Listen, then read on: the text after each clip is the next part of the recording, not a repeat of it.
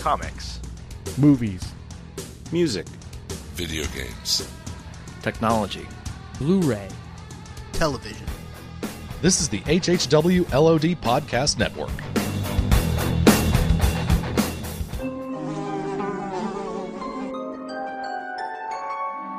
The world we know is gone.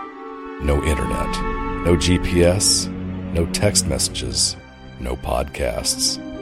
In a world ruled by the dead, we are finally forced to start living.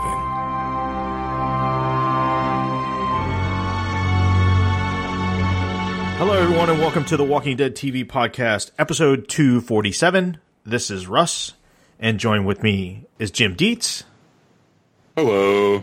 Daryl Taylor, Hello. and Richard Chubtilt Sheldon.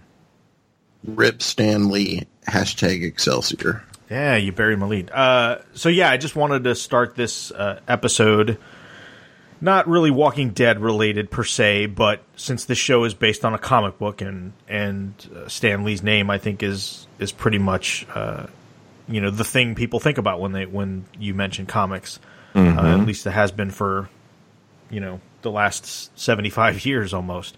Um, passed away today as we record this on Monday uh, November the 12th. Um, sadly, passed away today. Um, I know he'd been ill for, I guess maybe ill is not the right word. His health has been not the greatest over the last few months. Right. Uh, he stopped going to cons. Uh, All the signings were being done at his house.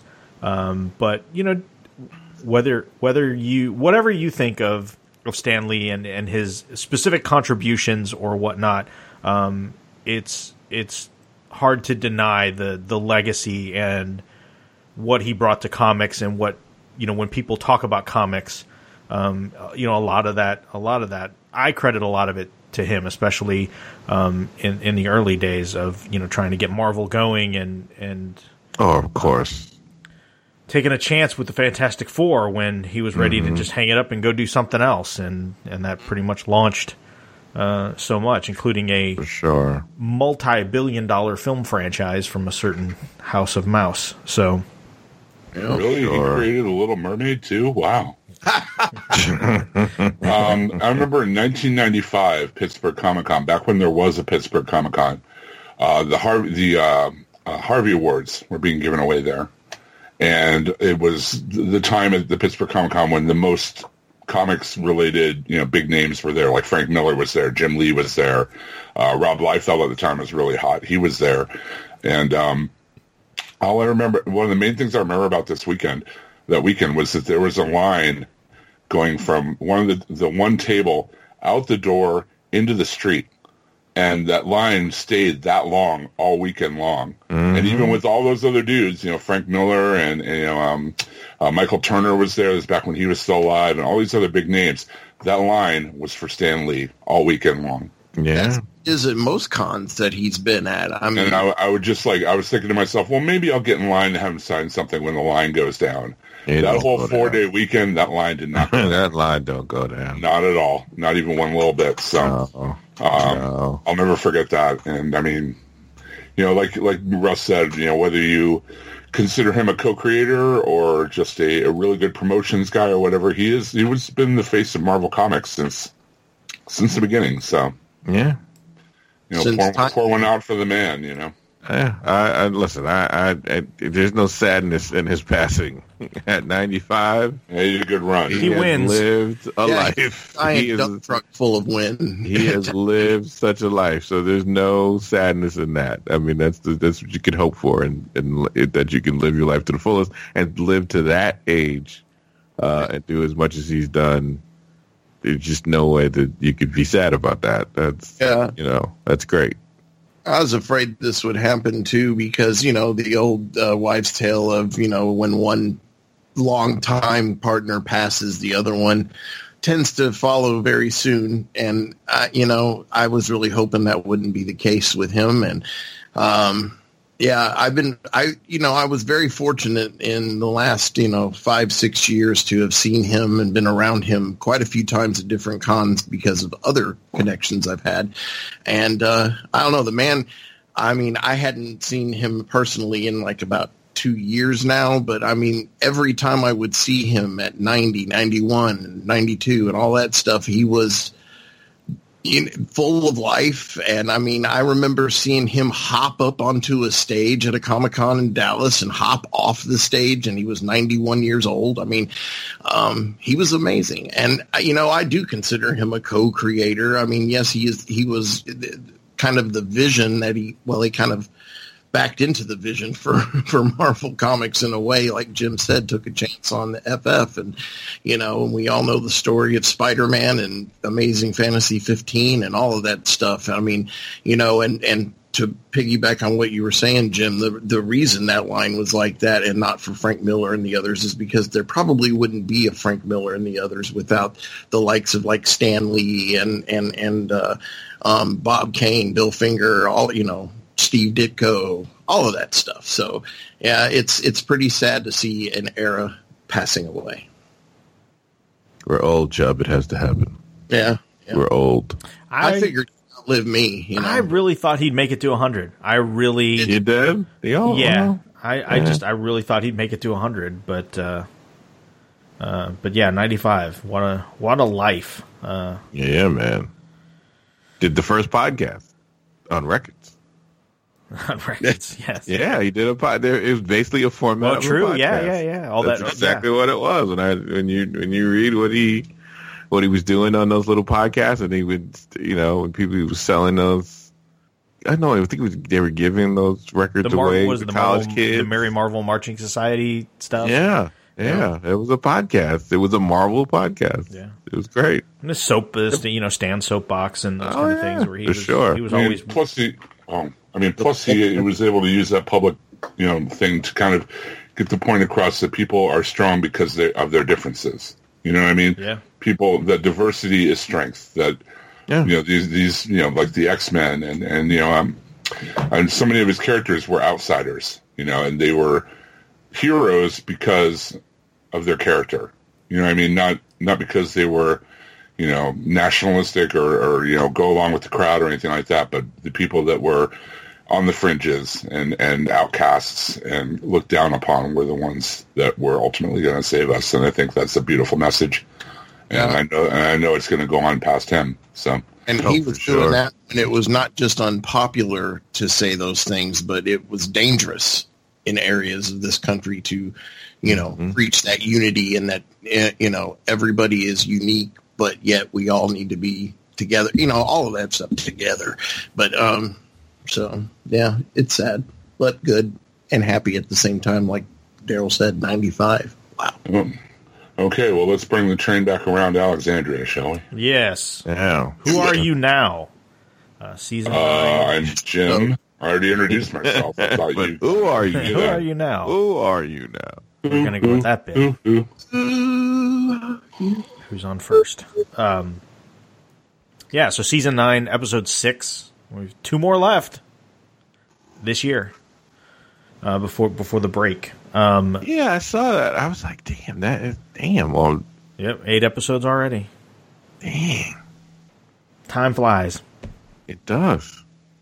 one of the things I noticed is, I, I it's it's almost it, it's kind of funny with the six year time jump. It's they almost want to make sure everybody knows it's six years because everybody's got long hair now.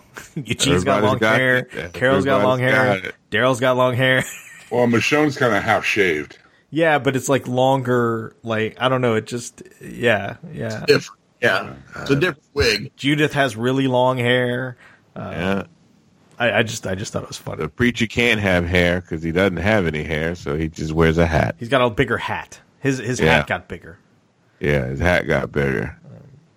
You know we're all about the the same age. So remember like you know because nowadays when you get strep throat it's like a couple of pills and everything's good and you know you're out of work or school for maybe a day or two. But when we were kids man you could be out a week or two with strep throat and that whole time you're miserable your throat is scratchy you can't eat nothing but maybe some chicken soup or broth and you know just everything burns and it's terrible until it just starts to heal and you get that first bowl of ice cream so last week was strep throat and this week was that bowl of ice cream because my god did i enjoy this episode so much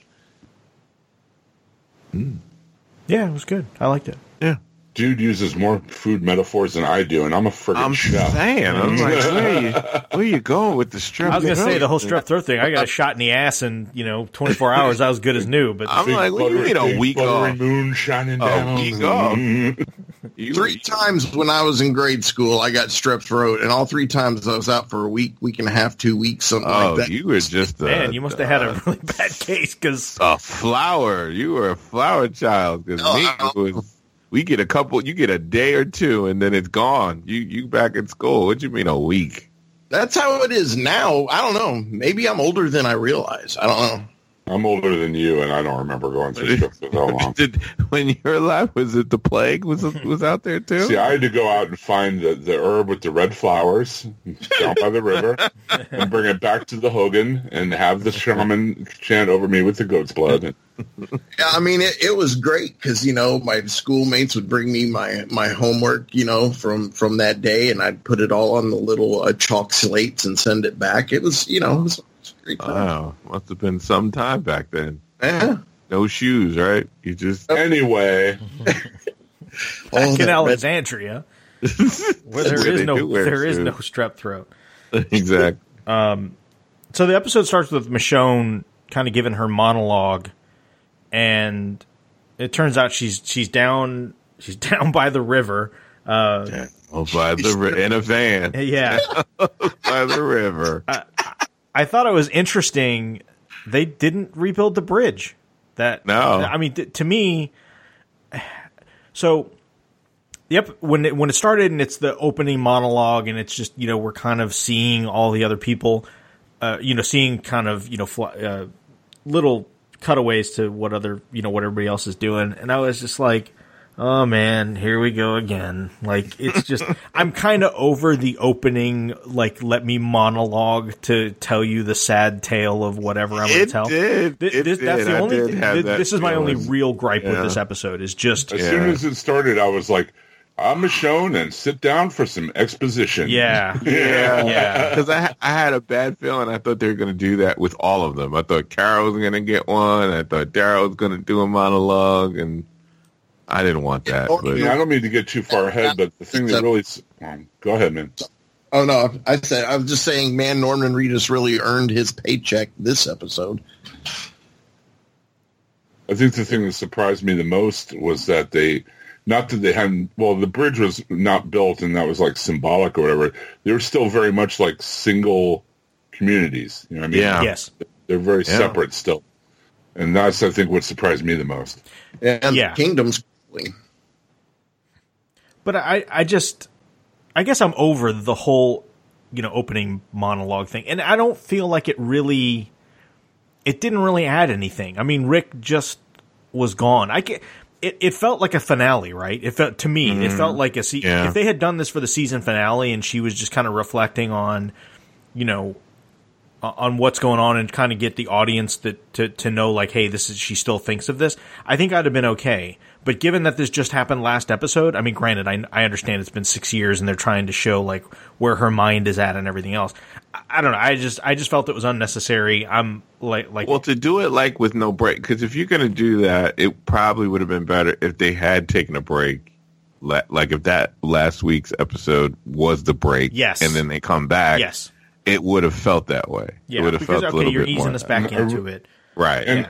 I really don't see the point of it either. I mean, there was nothing in the story we couldn't figure out just from watching the show. right. And You know what I mean? I mean, I understand you're trying to show that, you know, Michonne still thinks about Rick or whatever. But you could have had her pick up that little cowboy toy, look at it. We would have gotten the message from that without the voiceover. And I mean, everything else we could have picked up from context and from watching what was going on, you know? But I, I wonder if part of them were thinking uh, that we need you need to put this in the episode because we think there will be more people coming to watch it after the death. I wonder. eh, maybe I but it Uh, but I mean, it did you know. But the whole thing with the monologue is it didn't really tell us anything. Right. I, It didn't. I get if it That's was. what I'm saying. If It it, if it, she went on about how we're separate communities now, things Mm-hmm. didn't you know gel. Like your death, you know, kind of drew. You know, we we ended up going our separate ways. Or if she talked about like the state of the world more, I guess maybe it wouldn't have bothered me as much. But given it was just her kind of soliloquy to Rick, I was just like, okay, yeah, I don't know. sure. Like I, it's either that or ma- I don't know because they maybe they even thought that they would have that would have been the break, and then they changed their minds. Like you know, maybe they thought that they, the episodes were going to fall differently when they when they first originally planned out the the season maybe, yeah, I don't know. because it wrote for that. Like it really, it Yeah. was really written as if they came back from a hiatus, and it's so weird that it's only two episodes away. Yeah. You know. So one of the things I noticed is Eugene has really kind of come into his own in these last six years, and we'll see that Oh, he's tough. kind of throughout this episode. But yeah, he's toughened up. He's He's gotten some testicular fortitude, as he says Yes, later in the yes. episode. When you get a tail, you get tough. That's right. we we see that uh, even in the zombie apocalypse, duct tape is the miracle cure um, yeah. that they It's a bas- handyman's secret weapon. That's Yeah. right. Uh, uh, well, it is a reminder of when you have, you know, like everything you build has to be, you know, there's, there's maintenance. It Yeah. always has, everything needs maintenance, and you never think about it in in the re, in in the real world because you you you know they resupply. Yeah. You just swap out. And- But yeah, And I, I like that they just show like things are, yeah, like you said, things are falling apart. Like it's just Yeah. like, okay, it's great that all this stuff is here, but you know, you know, th- th- these things can't, you know, like for the bridge, realistically, I mean, I, I'm surprised they didn't rebuild the bridge, but realistically, where are they getting their supplies from? Like, who is, you know, who is going to teach them how to rebuild a bridge? I This mean, is what happen when local happens when local government doesn't cover their infrastructure. I'm just saying. got it. I'm trying to make are it political, so right. but but it's true. It, you are so right. It could also be that they're waiting for a way to make a lot of cement to actually make it a sturdier bridge and make a statue to Rick Grimes for the Rick Grimes Memorial, you know, bridge blowing up thing. sure. Could be. But I think it's probably what Jim said. Yeah, it's Oh, not like know. it's a million engineers. Like Yeah. you don't, you know, a lot of them are dead or you know not well- in that area. Done with that math book, she can engineer you up a bridge, I bet you. Well, Something tells me that math problem's going to come back to haunt us somewhere. It's oh, Chekhov. Sure. The Chekhov's math, yeah. Um, so they refer. It's funny they refer to Henry as the prince. Carol's the queen now. Yeah, of course, yeah. Ezekiel's still the king. Uh, but I like that Henry's Henry's kind of he, he's another one that's kind of coming into his own. And I, it's, little I- little Luke Skywalker. yeah, I like that they've kind of become their own little family, right? You know, Yeah. he he calls them mom and dad. You know, mother and father. Uh, the the king that Henry. Mom is ruthless. That's all I got to say. Man. oh, I know we got the Carol that I know and love this episode. That's Yeah. right. Mom is ruthless. I'm listen. Mom's being nice to you, but you don't want to. You don't want to piss off mom for real.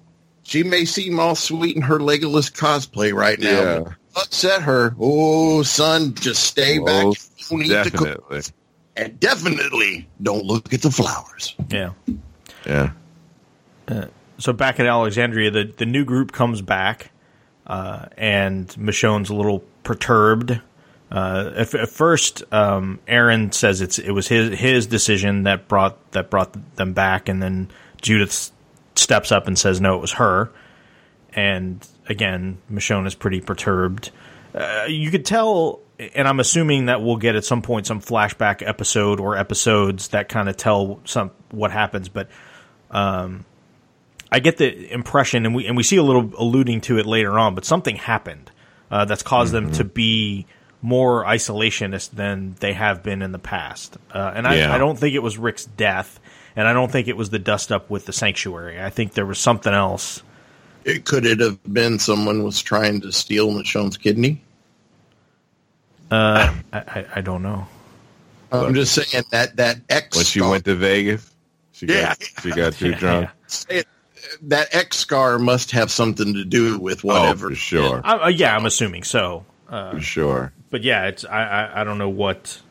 Uh, but again, I, I think at some point we'll get the, the story of, of what happened. But anyway, These they they've become much more. You know, before they were a little more open to bringing new people in, especially if they felt like they had some some skill, could provide some, uh, you, you know, uh, you know, provide work. Um, but again, they, they talk about rationing being thin. That you know they make stew out of the the meat and not because I think uh, what uh, Dan Fogler's character me- uh, mentioned that he he could make uh, I forget what did he say he would make um, it was a dish Yeah, it was some dish. I forgot. he he would prepare the, the, the, the meat a certain way and then Eugene Yeah. said no stew we make stew because it can go go further so and that's and that's old school and true. I mean, that's you know a lot of people who were poor or during the depression or whatever. It was soups and stews Yeah. were basically Yep. That's where that's why we have soups and stews. Is 'cause Yeah. the poor people and the low cuts of meat. You need some Mhm. way to cook it low and for a long period of time and make it tasty. And that is yeah. what If you if you had a cow and you had tomatoes and you you know like it was it was that kind of thing. You put it together and you so, and you so build things, these stews. things are not prospering uh, very much. I mean, they're still being No. very cautious about how they distribute food and rations and things like that. Right. Nobody's living high on the hog. They haven't figured it out yet. No. It's, it's I- not going to be that easy. I, I, I do like, even though it's not exactly the same as what Rick's three questions were, but it seems like the council's whole shtick with new people is based on what used to be Rick's three questions, except Well, for not even just Rick's. Remember, didn't they get that from somebody? The Rick got it from somebody. I don't remember who though. that But I- society didn't that society used to ask those questions? I don't know. There was it came across a group when they were a group that when they brought you in, they would ask you these these kind of three questions. Yeah, maybe. With the Uh, lady, it, or was it? No, I thought, Remember that, the lady I, thought he tried was, to- I thought it was after there was a break, a, a season break, Mm-hmm. and when they came back, that was just what they started asking everybody. I think it was when they were on the at the prison. Oh, I wasn't it? thought it. I I Yeah, thought it was what- after that. Wasn't it around the time when he banished Carol? Uh, yeah, that's what I'm saying. I think it was at the prison. I think it was when they came Oh, back 'cause from the break thinking- after the prison. That's when he started asking. They started asking those questions. 'Cause But I now was, I instead of how, it was. how many walkers have you killed, it's how did you survive, and you know, it's the questions have evolved, but it's the same basic concept, and I thought that was cool. Yeah. So who were you? Well, to who get how you, you were outside, because I remember the lady. Remember the lady where they had a little community and they, um, and he wanted to take it over. Remember that? Yeah. Oh, I, d- I did think them having to explain to them the council who they are was a better way of introducing those characters than having someone tell us again through exposition or something. Yes. Yeah, Yeah. Yeah, for sure, right It was it was much much better. for sure. Because you got Magnus, you know, she's a truck stop waitress. You got Luke, the music teacher. Mm-hmm. Um, Connie, who's hearing impaired, was a journalist. And they got what they do. Like her one sister is, Kelly. Yeah. I'm a warrior. Like you got it out of the way. Yep. She's gonna be that. Like you know, he's gonna be a teacher. You That's know, her you got character that. class. Yeah, Yeah. that was kind of a good way to, kind of a good way to do that. You know. And right away, Michonne is is untrusting and and shows that th- she has reason why because she says, you know, give me give me the knife. Mm-hmm. And it was, I, you know, again, I think it was the it was the test, right? It was she knew she knew that knife was there. I think from the get go. Oh, the she fact that she didn't turn it over and use that against her, and I think that's why at the end of the episode we see. I mean, there's a lot of reasons I think for change of heart, but I think Mm-hmm. her her coming forward was one of them. I like they bringing in her her law background. Like yes, she knew about yes. the prison stuff. She knew She was being a prosecutor. tattoos. Yeah, she's being a prosecutor. She would know. Like she would. She all these little things. I like how they're instituting all the stuff that they never really pushed too much with Michonne because they were just you know Michonne was just the the quiet killer. She comes in, take care of business, and and that's it. But now, um, you get more of her now. You know, like uh, so. I like I like how they're revealing that. You know, Michonne knows a lot about people. You know, being a prosecutor, she would know. and she's the head of security. She would know. She would know how to do this thing. Yep. Um, but yeah, we find out that Magna was in prison because that's what she finds her her covered prison prison tattoo. That was like you know, uh, aha moment number one, and then the the knife was number two, and then kind of got everybody riled against her. Sure did. She was like, I got to remind you. I, it was cool though. when everybody's doing their labels, Michonne's label was badass. I'm out. Yeah. and just walks away. And then we cut over to Gabriel, who has the radio and the equipment and stuff. And when I, when the scene first started to play out, I thought, oh, okay, he's firing up the radio because he wants to try and get a hold of of Jadis, mm-hmm. and that's where he's going. And I I think maybe that might be part of it, but also I think they're again they're trying to reach out, which is interesting because they seem to be more isolationist, but then they talk about wanting to get the radio up to get more people in. Well, different people want different things, right? Yeah. Because Michonne is pretty much on we keeping security, like keeping us protected. Uh, Father Gabriel, he wants to branch out and learn, you know, and and maybe uh, find other communities. Well, I think there's even something in the scene where they they know Michonne would object to them doing this. Yeah, they did mention that. It yes. did. It did Yeah. say that. Uh, thinking the only ones in Alexandria that are really wanting to reach out are Gabriel, Eugene, and Rosita. Maybe a few other stragglers, but you know, I think Eugene wants to reach out to Rosita, if you know what I mean. Oh, he definitely does. Well, I think even like oh. Aaron, I think there, there's more of them that are open too. They want to, but you at the same time they know that they can't just say, you know, we're going to do this and that's it. Like M- Michonne's not wrong. Right? No. Uh, yeah, that's the whole thing. Like, no, th- neither of them are wrong. yeah. And I'm not saying there aren't more that think that way. I'm just saying, as far as actively wanting to do something about it and planning it, I think it's just those three. Well, and and to Gabriel's point, and probably the rest of them, it's like if they could find people out there that have certain skills, like if they find more doctors, if they find you know nurses, engineers, right. you know, uh, mechanics, uh, carpenters, you know, people with with skills that are necessary that are going to help them, then to Right. bring more of those people in. Uh, and But you just can't bring. Uh, yeah, they need a reason to go and, and and and branch out more. Like you can't just say it and not have any evidence to bring them Michonne. She's a lot. Like again, she's security, but she's she's fair, but she's a. You have to bring her some type of you know. Give her a good reason. You, you like she doesn't think anything. She probably doesn't think there's much of anything else out there right now anymore. Um, yeah, especially with whatever happened right, to her. right. So if you give her something, like she will listen. If you give her something, she will, you know, she'll she'll listen to you about it. But that's that's the whole thing with this community. Uh, s- speaking of Papa Gabe, I am like digging his look more and more. Um, oh, He just he looks like a badass. Yeah, with the with the hat and the blown out eye and the Yeah. and the goatee. Yeah. I didn't like see him council. in Rosita coming. Like that seemed. Oh, yeah, that's a I was like, wow, okay, that's sure. that's yeah, that's a relationship that you didn't see. Nope. But And he did give her counsel. I, and that again, like there was a time he did give her counsel. Uh, Yeah. And then they kind of broke away. You didn't see much of Rosita anymore, but um, I just hope this means they're going to use her more. I think that's that's one of that's the things. what I hope as well. You know, in the last, I mean, so far this this season we haven't seen very much of her at all, and then towards the end of last Right. season we didn't see very much of her at all. So, um, She's not the hothead now, so I, so she's the hot, she's she again. She's someone with lo- with skills.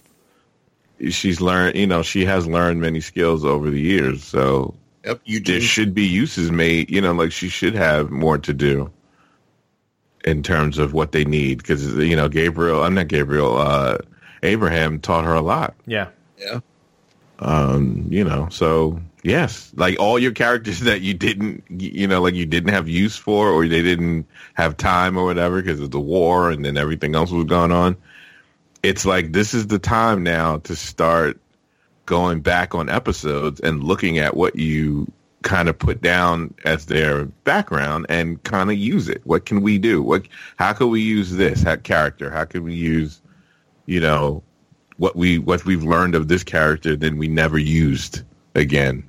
Right. Now we can go back. I think that's a good thing. Like one of the good things about Rick not being here, kind of pulling back on that and having time pass, is now we can kind of shake it up a little bit, establish new relationships, um, change the status of old relationships as well, and and and kind of put put characters in different situations that they haven't been in before. You know, it seems like there's another Walking Dead show that did that recently. I'm Hey, trying yeah. to remember. Wait a minute. Isn't there uh, one? Uh, I, can't, I can't there? remember. Be afraid remember. of the Walking Dead. I don't remember. Beware of the Walking Dead. Something. Like Something like that. Something like that.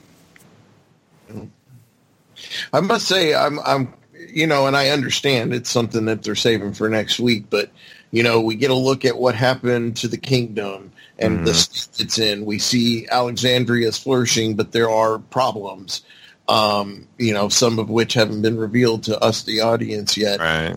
We know what happened to the remainder of um, the sanctuary and all of that, but we know zilch about the hilltop other than Michonne's taking these strangers there. Well, Well, we, also- there was hints to it, Hilltop. Though. I mean, the way Ezekiel talks about Hilltop, yeah. Carol, when they're talking about Henry wanting to go there, Mm-hmm.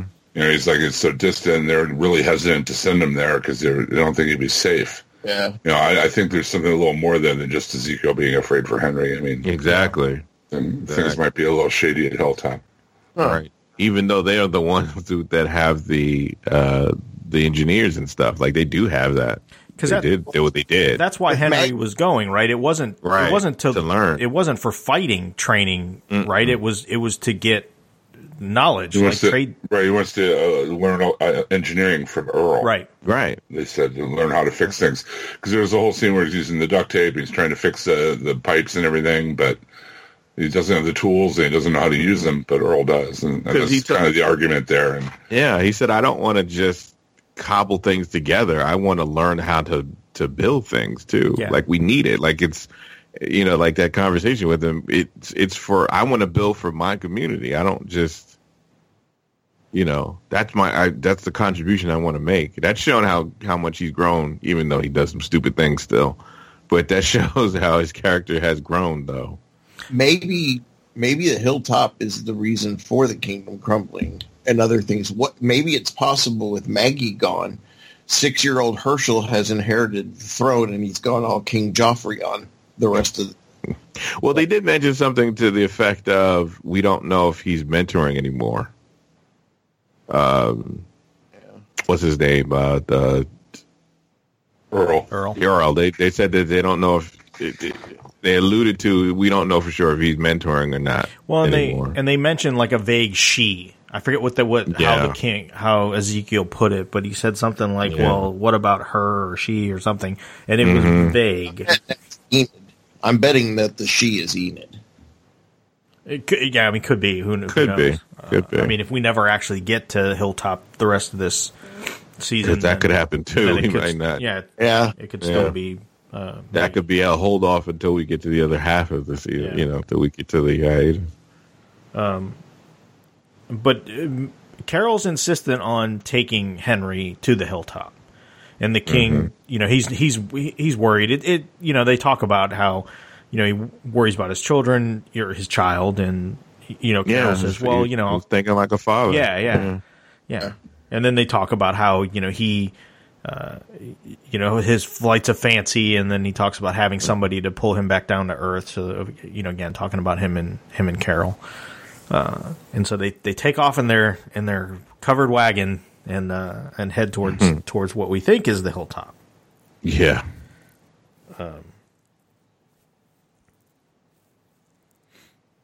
Um, and then we so but unfortunately, they run into some bad dudes on the road. yeah, some bad dudes. Um, Michonne. Then we get this the scene of uh, the, we didn't talk about is uh, we see Michonne in a room, kind of walking back and mm-hmm. forth, and it seems like she's talking to herself.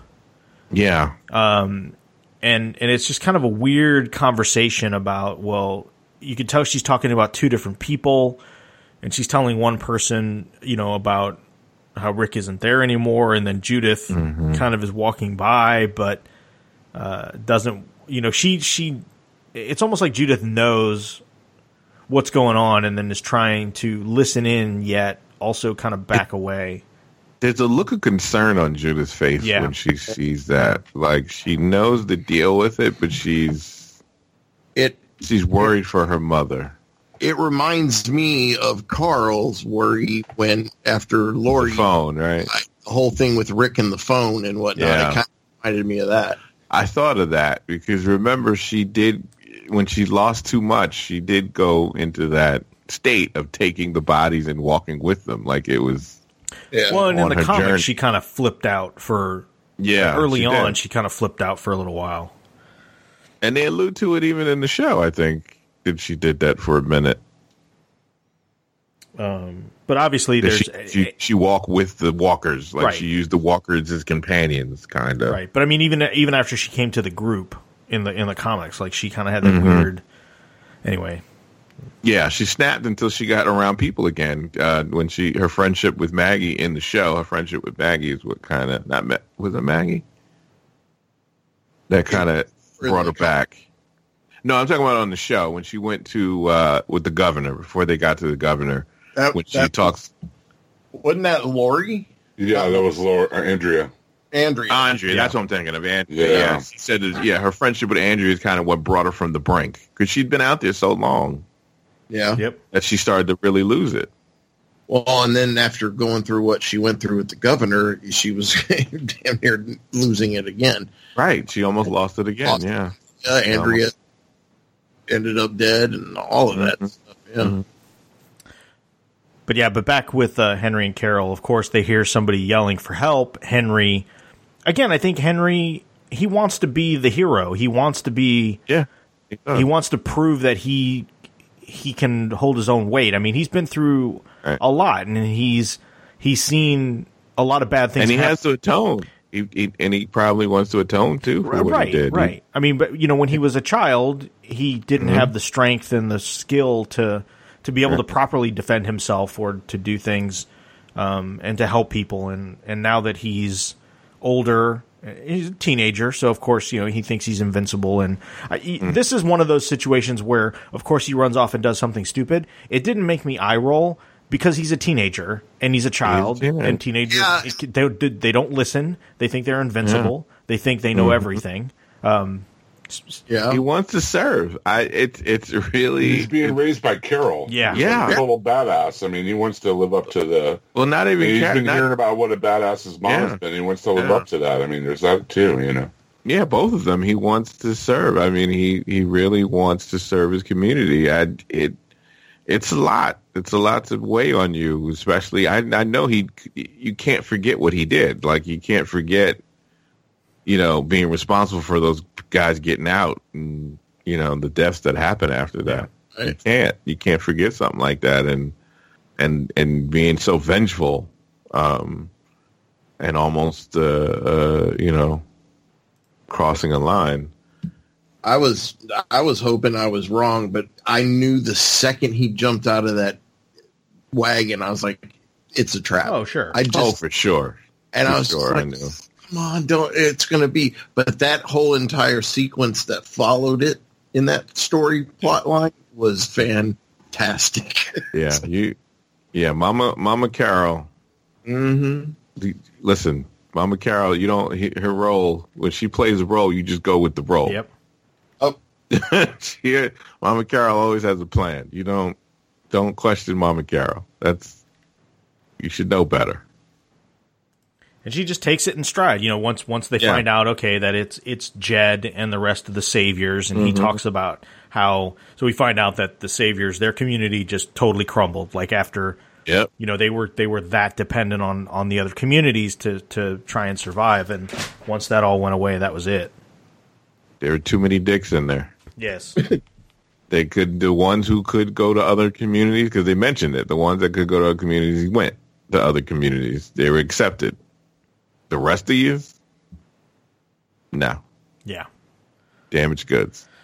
And and Jed is, you know, he's like, okay, you saved my life back then. I'll I'll return the favor to you, but I'm going to take all I'm going to take all your stuff. Oh, and I'm going to take your mm. wedding ring, which I mean, that's just that that's just petty and vindictive, That's right? just like being a dick. You're, you're You- poking a mama bear, dude. You're poking him up. Poking a mama. Just- I mean- You po- you poked her a little too far hard there. he could literally She get- go into any house in any of these, you know, Yeah. anywhere and find you know twelve gold rings if he wanted. yeah, because mean, these mean nothing now. yeah, it- Yeah, they have no value as far, uh, other than nothing sentiment. at all. just to mess. It was only to mess with her. I mean, even- mess it's like when she says, you know, oh, but or he says like, I meant to tell you, I really like what you did to your hair. You know, Yeah. he's just he's totally just messing with her. Mm-hmm. Yeah. I mean, remember in the earlier in this season, he was like, you know, oh, you, all you did was get one lucky shot. Yep. Remember? Yep. He, he heard the Still he got, heard a, still talk got a of chip her. on his shoulder about her. Yeah, he's probably heard talk of her and and what Rick and them could do, and you know he laughs it off because you look at Carol, she plays that role. Yep. Yeah, look at me like I'm something to play with, like I'm just not. Oh, you know, I'm no danger to you. Do that. I want you to do that. And of course, Look. Henry- That's what all the that's what all the dudes at Terminus thought too. Yeah. You see how that turned That's, out? Yep. Carol goes. My enemies don't live. Yes. You know, I don't have any enemies that are still alive. Do you want terminus? Because this is how you get terminus. Yeah. Yeah, don't do it. And of course, Henry, again being impatient, he he. Mhm. I, I love the move, right? Like he flips the Yeah. stick up, he grabs it, whacks the whacks Jed, knocks him down, Know your time though. right? And Carol's like, "Yeah, your these guys time. are all surrounded. Yeah, you could probably kill Jed. That's easy, but Mm-hmm. the twelve other people that all have guns will shoot you dead in a heartbeat, and it'll." All right. I, I liked his little Daniel Larusso moment Oh, sure. and everything, and and um, you know, it's very like I think Jim said it. You know, we expect that with a teenager or Mhm. or whatever, and it's I don't know. I just I I really was annoyed by his character before, but this episode makes me think, okay, this character has the room to grow, and maybe they're going Yeah. to. That, I, so. Yeah, I think so. I think again, this is Yeah. you know the one thing. It's your mom. yeah, the one thing about a child and trying to get a learning experience versus a, a, a teenager, I think the learning part of this is going to stick with him a little more. He's you're a little more mature. I mean, yes, you're a teenager and you're going to be stupid. That's just the you know goes with the territory. But Right.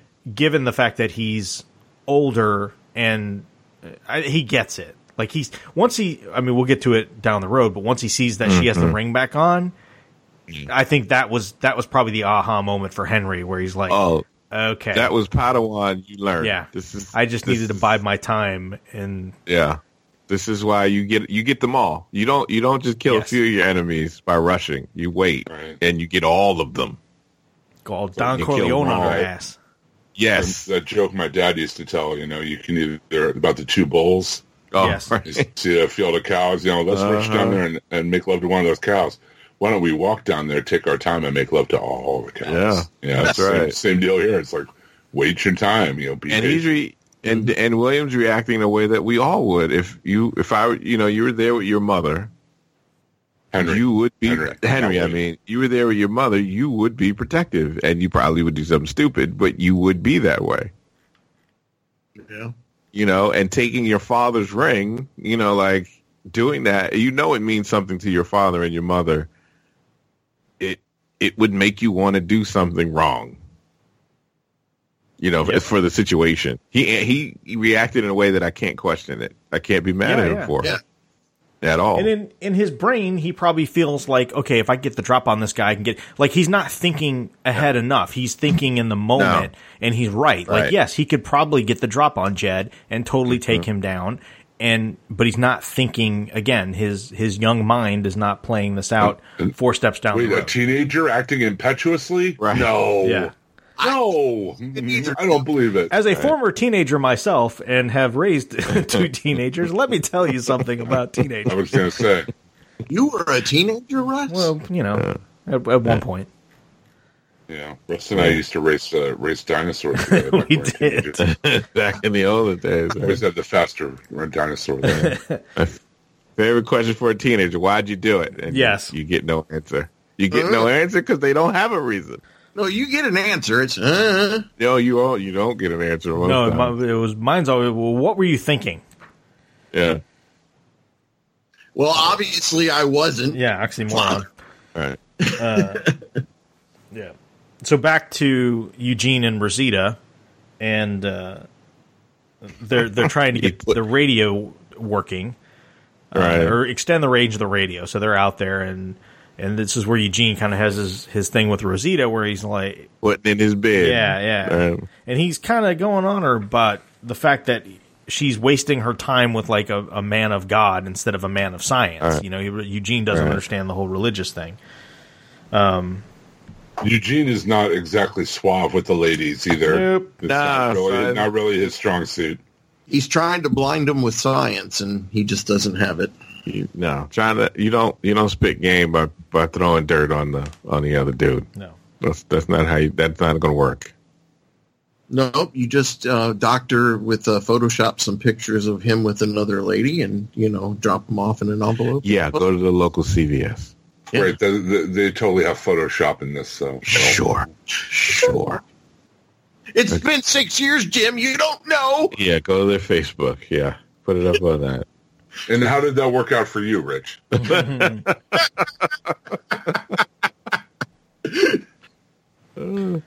So we see Michonne is training Judith. She has her own little sword, her mini her mini Michonne sword, and we see that that's you know time for her lessons. Well, lesson number one was the the the training when she was out there doing her thing, and uh, and Luke asks, you know, what what changed? You know, why? You know, they talk about they used to let people in, and you know what what changed, and nobody seems to have a straight answer.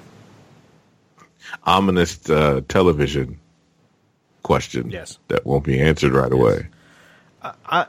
So here's I, I wish Aaron was on this week because I'm curious what he th- he would think because I, I think of all of us he's probably the most critical of the the Negan character. So um, we had this exchange with Negan and Judith, and she's doing her math homework and is asking this problem about the airplane, and Negan's like. Like, w- why do you care? Like, the, you know, math is supposed to be relevant to your real life. And he asks her, "Do you think mm-hmm. you're going to see an airplane again in your in your life?" And she's like, "No, probably not." And he's like, "Well, why are you doing this problem then?" Because But actually, what I mean, the best part of the scene isn't even that. It's when she shuts him totally down at the end of it. yes, Yeah, He goes Yeah. through that whole story about the stray dogs, and blah blah blah blah, Yeah. and then Judith's just like, "Yeah, and look how that turned out for you, pal." yeah, right. I was like, "Oh, damn!" And we all, I think we got a little bit, through right there. and we might have gotten a little bit of what probably happened in that six years in the community to make them the way they are. you think it had to do with Negan? Not Negan. I'm talking about another group. I think something else happened. I Oh, don't think sure, Negan sure. ever got out. Yeah, yeah. I think it would. You know, I think it was just uh, something happened with someone else that they brought in. Because the way Negan described it to her, it was like he's trying to like kind of teach her that lesson. It's not a bad lesson that he's he's not wrong either. Right. No, It's, But I like she's the- gonna have to accept that. Like she's she's very she's the hope of the group, right? We know that she's she's the light. She's the she's the hope. And this time, it it probably will be a good thing for this group. But I think some of that was a hint that this didn't exactly go right Could be. when I they don't know. brought some I just, people I personally just love the way she just wasn't buying his BS. I mean, Oh, oh, for it would have been so easy for them to write this, and with her being Sure. like, "Oh wow, Negan is to you know the Jedi Master or whatever," mm-hmm. but she just like, "F you, buddy." You know, I think with that, cage. I think with them two, that relationship, she's going to teach Negan just as much as he's Oh, going to teach her. I think that that's the Not back more, and forth, yeah. if not more. I think that that's the the back and forth that she's going to Well, to have with him. the first thing she needs to teach him is it's not about the actual words and the word problem. It's about learning the math and building from that math. It has nothing to do with airplanes and all of that stuff. So, Yeah, don't know. that's the key. I, I for Negan, if he's going to be in this group, she's going to be the key. If something she's endangered, it's the easiest way to do it. I mean, it if she's endangered and it up and it's up to him to help, he will. I, like I think he will be the he will be someone who will save her. Right? Like that's the the kind of way to kind of show that he's not that he has changed a little bit, even though he's done all the evil things that he's done. Um, Yeah. It's interesting because his demeanor was. We got little hints of the old Negan, you know, when he told the story Yes. about the dog, right. and just kind of his attitude of "I know more than you do, kid."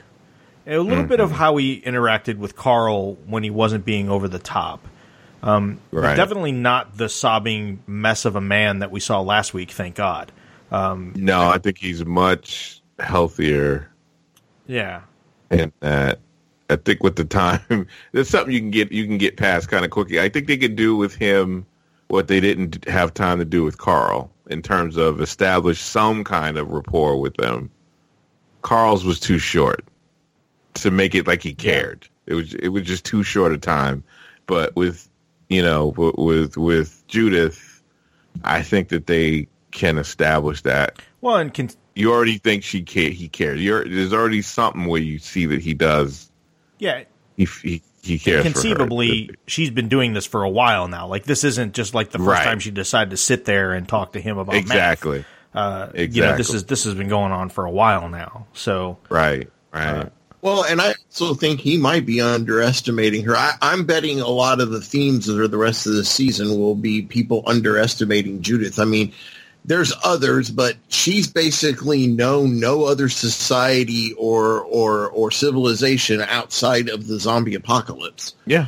To grow up from a, you know being born into that, Mm-hmm. they're they're instantly you know it it's they're growing up much quicker. Yeah, she's six years old, but I'm betting maturity wise, she's probably uh, like a teenager at this point. She's definitely got the smarts. You can tell that from, you know, just the way she is. And I mean, they don't have screens and TVs and all this other stuff in this. So, you know, know what that is. Just Yeah. like a plane or TV or Instagram or not a single luxury.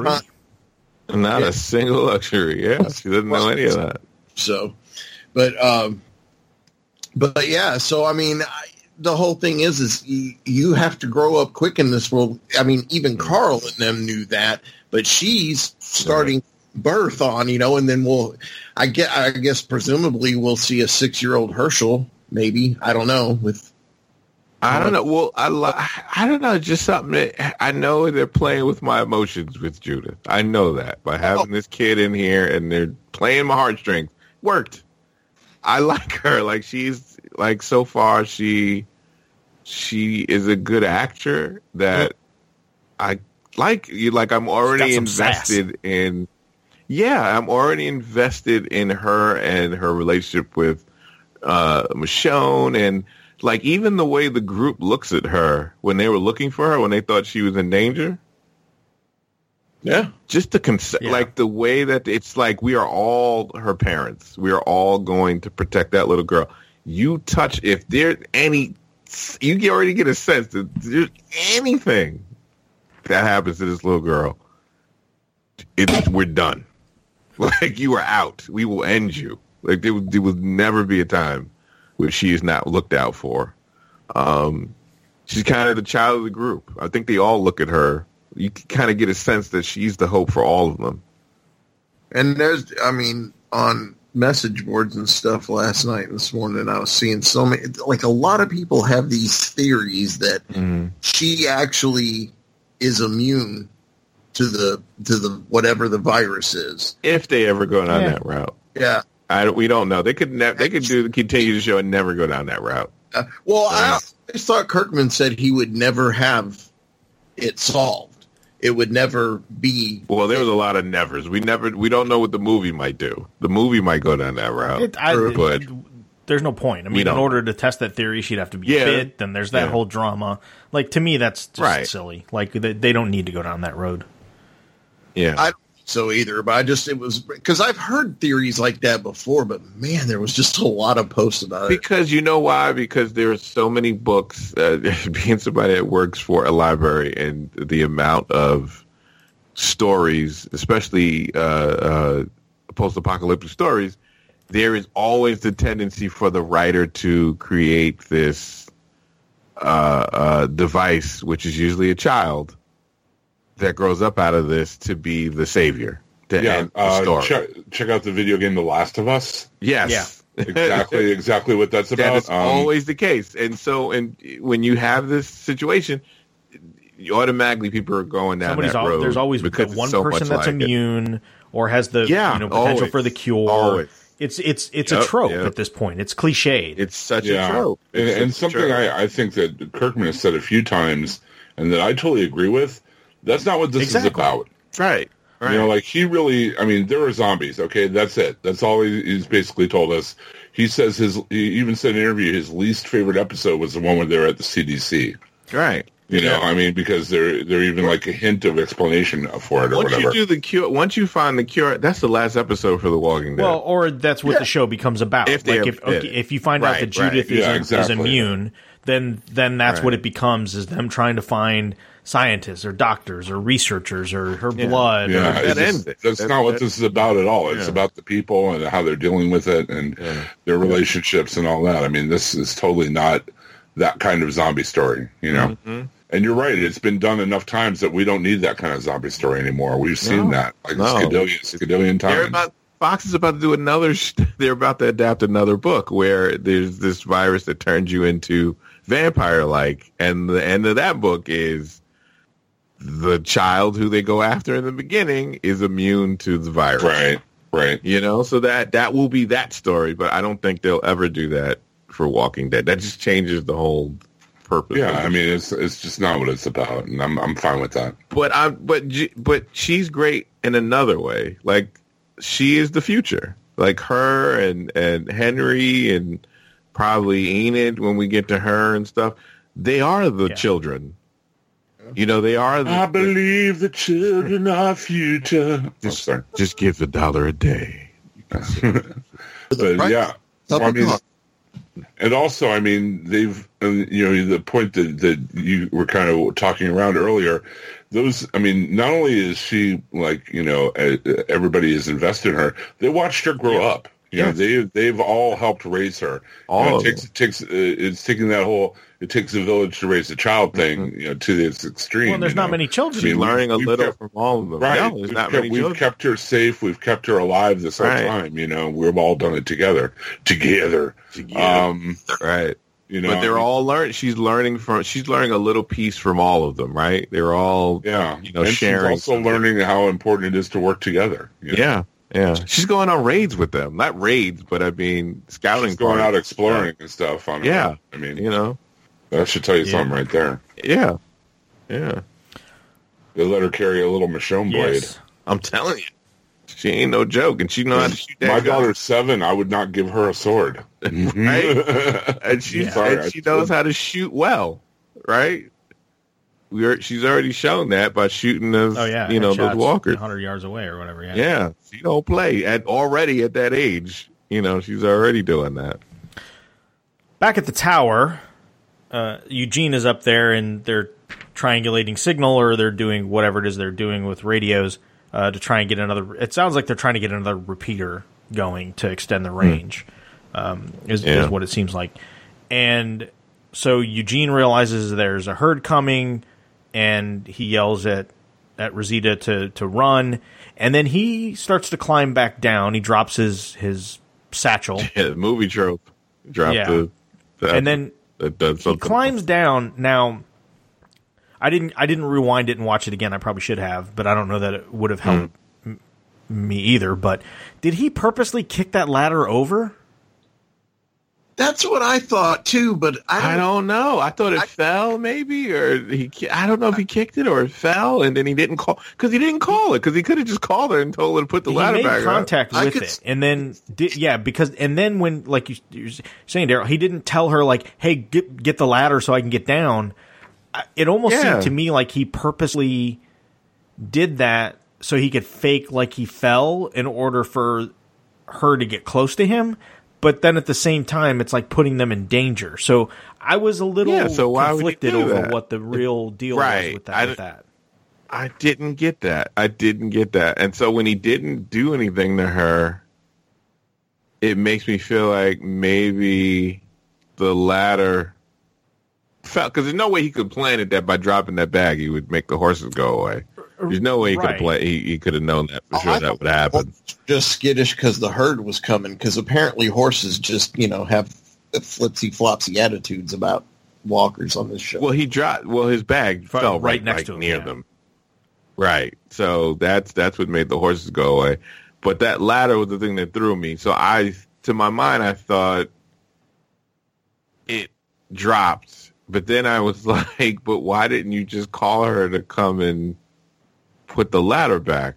And I could have sworn that can't we saw his foot. See, that's yeah. He made contact with the ladder, but what I can't tell is if he Yeah. just in his haste he he missed and it knocked it over, or I couldn't tell if he kicked it so he when he fell he would get sympathy from her, or it would force the two of them to be like physically close. I I don't know. It just Yeah, I, this is didn't, a I, wave. didn't, I didn't think mean, any of that. I just, just thought kicked he, it over? You know, he's fl- I think it was too floundering much around and he accident. kicked Okay. it. Yeah, because it's because it doesn't could- make sense for him to put them in that yeah, danger and that's the thing that, that that's the thing that kind of pulled me back from it. Is just like okay, that's that's a little too too much. So yeah, okay. I was just curious. I No. was curious what you I guys I think, thought. yeah, I think it was probably just a bad edit of. What yeah, I think that's what it was. That it was he just in his haste kicked it over, but it could have been a Squints Wendy Peppercorn type deal too. I don't It's know. just that the time frame also was, was kind of bad. Is that he she's right there, and it's like, why don't you just call her, Yeah. and just pull push the ladder back up there real quick? and and speaking of that too, that's one of the things, and I, I I get past it, but it just bothers me about this show.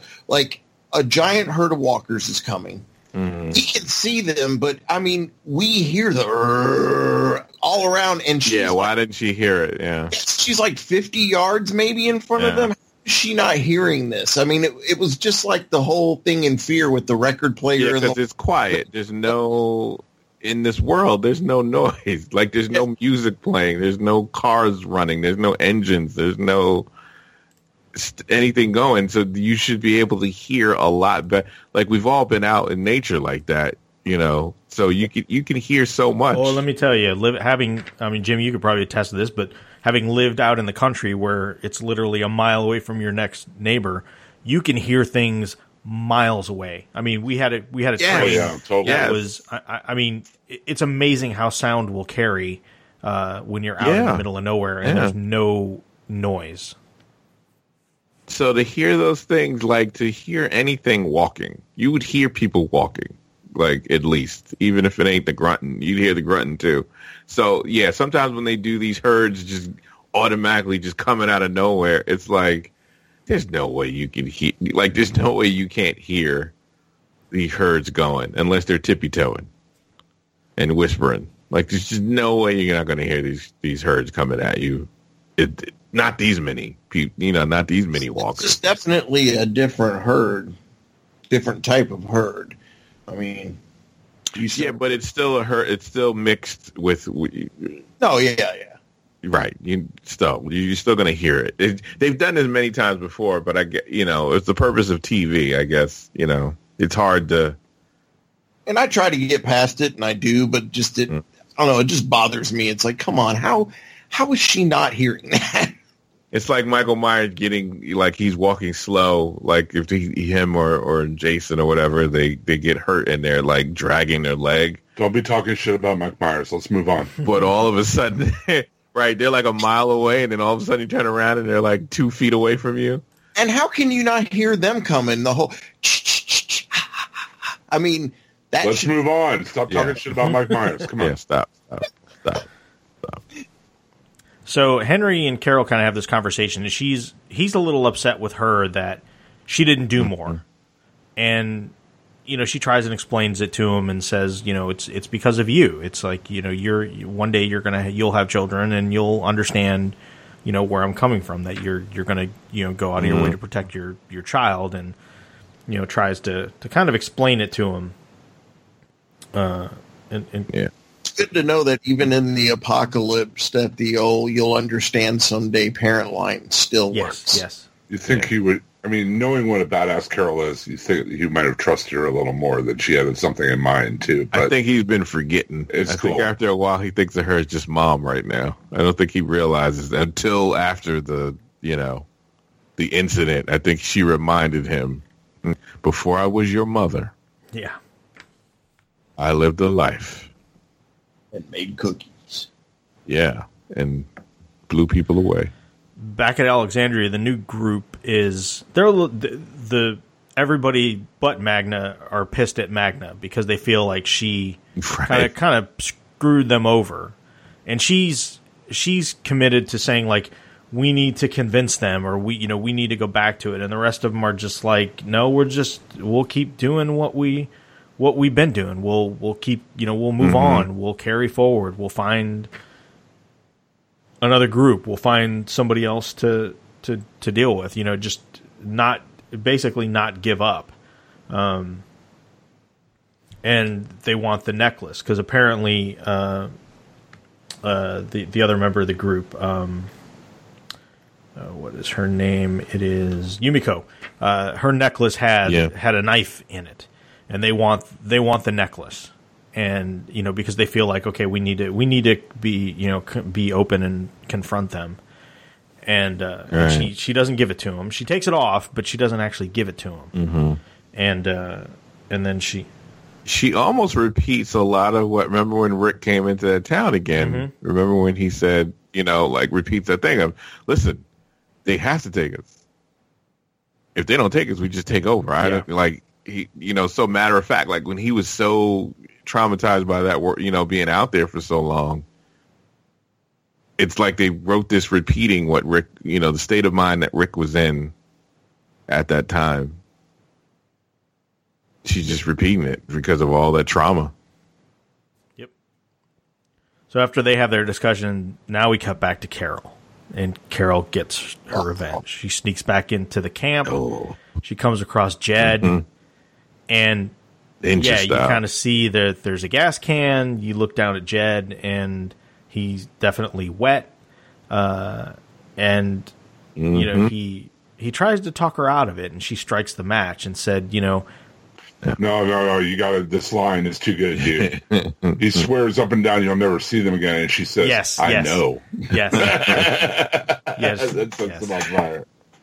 That's All I the can stand say out is- Carol moment. Yeah. somewhere in, in, in the relics of the civilization that are somewhere out in this world now. Mhm. Couldn't have found her a pair of sunglasses uh, to, to as she walked away and those flames clicked up. Just put them on. Nah, she don't need it. It was nighttime Carol. anyway, dude. She's Carol. Carol, she don't need that. it. She don't need fake stuff like She that. She don't need that. She don't need it. Yes, it was like a Michael Bay moment. You know, Will Smith walking away from the explosion. You know that moment that was a Carol Yeah. mom moment. That was a that was a like when she said when she said you didn't have to take the ring and you did. She's and like, I was and fine with the ring, said, but you threatened my son. I was fine with the ring. you hurt my son. But- yeah, When she when she says you hurt my son, that's enough. Yep. That's enough right there. You you were already dead. Basically, Yep. what she's saying is you were already dead when you hit him. You were you were dead the moment you hit my boy. What's this in Pulp Fiction? You don't run a race car into the red. Yeah, Yeah, that's what You happened. won. Her, you had her, this. her, me, her meter went into the red, and you're done. We would have been good. You would have been good. You could have took all this stuff. It would have been good. We would have been fine. Everything would have been great. You went off and pillaged more. But mm-mm, you don't touch Carol's. When she said "I know" to Yes. him and then set Yes. him on fire, I was like, I was just, I literally was watching it and just said to myself, and I like it because it's, Yeah. It's Carol. again, you know, we've had this whole thing with justice running one way or the other, who Mm-hmm. who they get to, you know, who lives, who dies, and again, Carol's in that moment and takes care of it, and I'm. I, I'm I'm glad for it. It was the it was the the right move. Like these guys obviously are going to continue to be a thorn in their side. Uh, it's been six Yep. years and they're still they're still looking to, to Still ain't learned. And like they said, any of them who would have left to move into the settlements right have. right. They already did. You're you're just damaged goods. So I kind of like that we're just it's like the, the, and again it was like closing the book on the sanctuary, right? You know, they talked about how Yeah, that totally. community's gone. These are kind of the remnants. Everybody else is Totally. assimilated or ran their own way. These these are the last, and it's like okay, you literally burned them down. Um, And it's exactly the opposite of what Rick wanted to do. yeah, yeah. You know what I mean? It's like that was the part that Rick from did- Rick's, yeah. from Rick's policy. Yeah, that was the part that Rick wouldn't didn't get, didn't understand. That you, there's too much dirt with some of them. You have to clean and I think some in the out. end, I mean, we'll never know, but I think in the end, he was kind of getting it. Like, I think after that kind of that talk with Daryl, it was just like, look, th- Yeah. th- there comes a point when you could try and be as optimistic as you can about some of these people, but evil's mm-hmm. evil. Like the, you know, you can only give somebody so many Right. so many chances to screw you over and have them prove they're going to screw you over before you you you, you know it's not worth the risk anymore. Exactly. Um, so back to Rosita and, or um, actually back to to Alexandria. Magna goes up to Michonne, and at first she uh, she goes up. To, so do you think her intention was was always to turn that over, or was she gonna? No, she was going to go. She's gonna break in. I'm pretty sure she was No. going to hurt. Yeah, I mean, she. I think she was originally going to do some damage, and then she Yeah, that's what I saw, thought. and she saw Michonne with uh, Yeah. RJ, Yeah, that changed her. and changed her mind. And Seeing her with that realized she could baby. do it. Yeah, I think I think that she was losing whatever piece of humanity she had, right, with the group, and which is why they showed her about to break in that place and do something wrong and probably wind up dead because Michonne ain't having it, right? But then when she saw that child, that was the part. To Yeah, or or that's her into. Th- th- that was her in, right? Like she saw that as Or- okay, I can yeah. I can work this. or she, or, or she I mean, either that, way, yeah. the result's I'm, the same. I'm thinking Yeah. hopeful. I'm thinking hopeful. That's she's gonna and again, right since we kind of saw Michonne earlier talking to what we thought was nobody, uh, here we see it again, and we're like, man, she's like, again, you're thinking it's the Rick and the phone thing, um, and then you see Right. no that there's there's a, a little five year old or six year old running around, um, and it, I did not see that coming. Uh, I I, I don't Not know why I didn't, but I didn't see that coming. Yeah, I didn't see it either. So it's it's gotten real interesting. And ag- again, I guess this is a way to forward that legacy. Um, You know, now okay, you don't have Carl, uh, but you have Judith and Rick Jr., who are, you know, at this point they're probably what three, four years apart. I would guess about four years apart. right. Um. Yeah, I'd say that. So again, if they ever decide to go, like if they ever decide, okay, they're done and they want to just wipe the slate clean, now you could push this thing 10, Mm-hmm. 15 years in the future, and then it can get kind of interesting because you have these two these You two could. Grimes kids. Uh, You totally around. could. I I do kind of. It's bittersweet though because I do kind of wish that we had Carl. True, yeah, no, now. no question. yeah. But I think this is I a really way to, do. I think this is a, a way for them to kind of hit the reset button a little bit on this. Until this kid Oh, grows up and gets old and becomes a pain in their ass, and then they decide to uh, to sideline him. As her with, I mean, with ratings going where they're going, um, it encourages shows to Sure. take chances. You know, and I could like there's no, I could see them flipping time each season maybe, and then finishing out maybe. I don't know. You know, one thing that would be kind of cool um, outside of this show, I think the parent show remains the parent show, and then we have Fear. We have these movies coming up and whatever else, but it it would be kind of cool to have like an American Horror Story type anthology, Fargo type thing where we just have a season every season. It's about a different group somewhere else on the globe and dealing with this apocalypse and stuff. Well, that's what it seemed like the movie was that, that, that they're talking about. Not just with Rick, but when they said for the movies, it would we want to show what's going on in the rest yeah, of the it, world. it also sounds like they're going to be doing some probably what's like web exclusive shorts or something like that. More, of that, Yeah. more of that kind of thing. right. That's where we get to see things like that. I, I think if fear, Two words. Uh, two words. Zombie Yeah. Disneyland. I think if fear ever goes away, I think maybe that's what I could easily see them going in that direction and saying, okay, we're just gonna, oh, for sure. you know, we're gonna we're gonna hire these actors, we're gonna have them come in, they'll do Mm-hmm. their ten episodes or whatever it is, and they're in and they're out. And I, I think Right. the the variety and the level of talent you can get to kind of come in for a limited Oh, I can see engagement uh, could be quite a bit because you're not having to. Not, you know, if, if it's like okay, we have the budget for two, you know, quote A list actors or B list actors or whatever it is, we know we only have to pay them for this season, and then they're in and they're out, and then that you know, it's just, Mm-hmm. it, it, it's not a situation where okay, we got to sign them to a three year deal, and then that then the show is popular Right. enough, then we got to re up, and of course they're you know. You know they're going to want to renegotiate, and you know blah blah blah. So I, I could easily see if if fear goes away, them going down that route. You can play with and have different directors too. Do you know come in and what if you got to play in this world for you know maybe four episodes or something? Yep. What would you do? Yep, yep.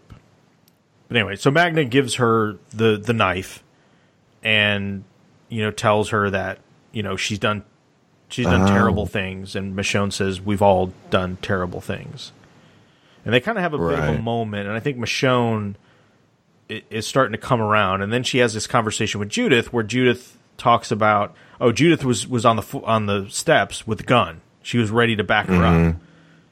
You know, Right. seeing that little child with that huge, huge ass gun, it's like, kid, that would uh, It it would have is, knocked it you funny clean out. that. But but again, it just kind of shows like she's in that mode. That that's who you know that that's the world she lives in. That's that's who she is. And then you know that Michonne and her have a conversation about how uh, about Mm-hmm. you know letting letting him stay and about her dad and you know she talks about how Mm-hmm. she can barely remember Carl's and her dad's voices. That they're almost like whispers. And that she she Yeah. tells Michonne she hopes that she still remembers what they sound like. And it kind of shows Judith is not all just light and you know like she's just gullible, you know, just being Oh, she doesn't come off gullible at all. no. But she shows she's ready with that gun to you know to take care of business if necessary too. Said at the top of the show, she may physically be like seven, eight, nine years old, whatever she is, but she's definitely mentally immature. Uh, much older than that. I mean, Well, you that's the thing. I mean, uh, take it to a real world for a sec. That's the thing when you go to other countries that sadly are under warfare all the time, and you have children that grow up under that horrible, those horrible uh, circumstances. It's just incredible how, no matter what, you thrive, you survive. We, you know, the, the human, we're humans, we survive no matter what situation we're put in how they take to it. You know, when you, you just take to it as being they're used to it. You know, and constantly having to worry about your life all the time. They're they become battle ready. You know, she would be that way. You know, that's Judith's entire. She'd always have to worry about that, right? You, if it's not walkers, you worry about attacks from other groups. You know, like she's she experienced all of that from Yeah. a baby on. So this is nothing new to her. So we, Oh, she was born in the boiler room of a prison. yeah. um, Yeah. so Rosita, we come back to Rosita and Eugene, and they're they're on the on the run and uh, are trying to be on the Mm-hmm. run, and this is where Eugene decides he's going to confess his love to uh, to Rosita, and she's like, "Don't make it weird, Don't man! get like, weird." come on, let's get out of here." Wow, good timing, buddy. Uh. Don't make it weird. You know when you know you're not going to get with this woman when she says, "Don't Yes, make it yes. weird." You've been friend zone Exactly. life, my friend. Yes, just put the F on your head. it's even more than the friend zone thing. I think for as long, I mean, they've been together since pretty close to the beginning of the world falling Well, he was the, the little pervert. Used to watch her with. Uh, remember Yeah, when when she and- said yeah. she made a joke on him? He used to watch her with. Uh, They seem more brother sister than anything else. Though. she for sure looks at him like You can go hang out with Sir Jorah from uh, Game of Thrones a little brother more than that thing. in the friend zone. Yeah, like, for sure. That- That's his. It's his place.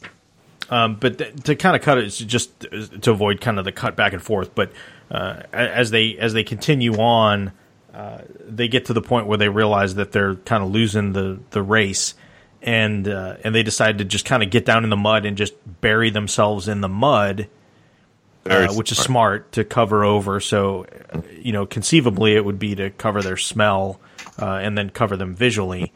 And then as the herd is walking by, you hear this voice in a whisper. Hint, hint. Mm-hmm. Uh, that says, "Don't don't let them escape, or don't let them get away, or Where are they? They're, they're- one of There's them's got to be nearby. I think. Yeah. Creepy." Yep. So obviously they're going to take this knowledge back back with them because that's Sure, unexpected. because you heard it. It, it. Their reaction. Yeah, they heard it. But we go back to, to Carol and Henry, and they're going along, and uh, again, they kind of continue their conversation about mother and son and all this kind of stuff. And Henry looks over and notices the ring. yes. Well, he yes, apologized He- he- first. Yeah, he apologized to her. Yeah. But he notices the ring, and so again, he Mm-hmm. knows. Ah, I should have just bided my time because she had a plan. Because of course she has a plan because she's Carol. um, and so as they, they continue on, he says, "Oh, you're you're you've gone off the road, and you know this isn't the way to the hilltop." And she's like, "Yeah, just keep your eyes on the road. I'll I'll I'll drive." Uh, and of course, they come across somebody, and it's Daryl. And so I'm guessing Daryl. that this was the plan all along. Is that she never in- Oh, sure. So he made what fifty grand a Yeah, word this something like episode.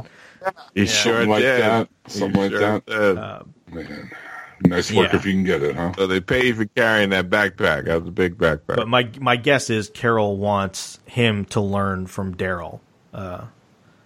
oh yeah, you learned the ways. So I, the I imagine we're probably going to get. You'll learn the Yes. ways of the force. I, I imagine we'll probably get an episode, if if not in this half, the back half of the of of season nine, where it's going to be the Daryl and Henry episode, where you know, kind of like we got the Daryl and the um, what's her Right. name? He'll be carrying Daryl in a backpack. Yeah, the Daryl and uh, what was it? Maggie's sister. Uh, Beth, thank you. Beth? The- the- like the kind of like the Daryl and Beth episode. Yeah. I think we're going to get the Daryl and Henry episode. oh, with training. Yes, yes.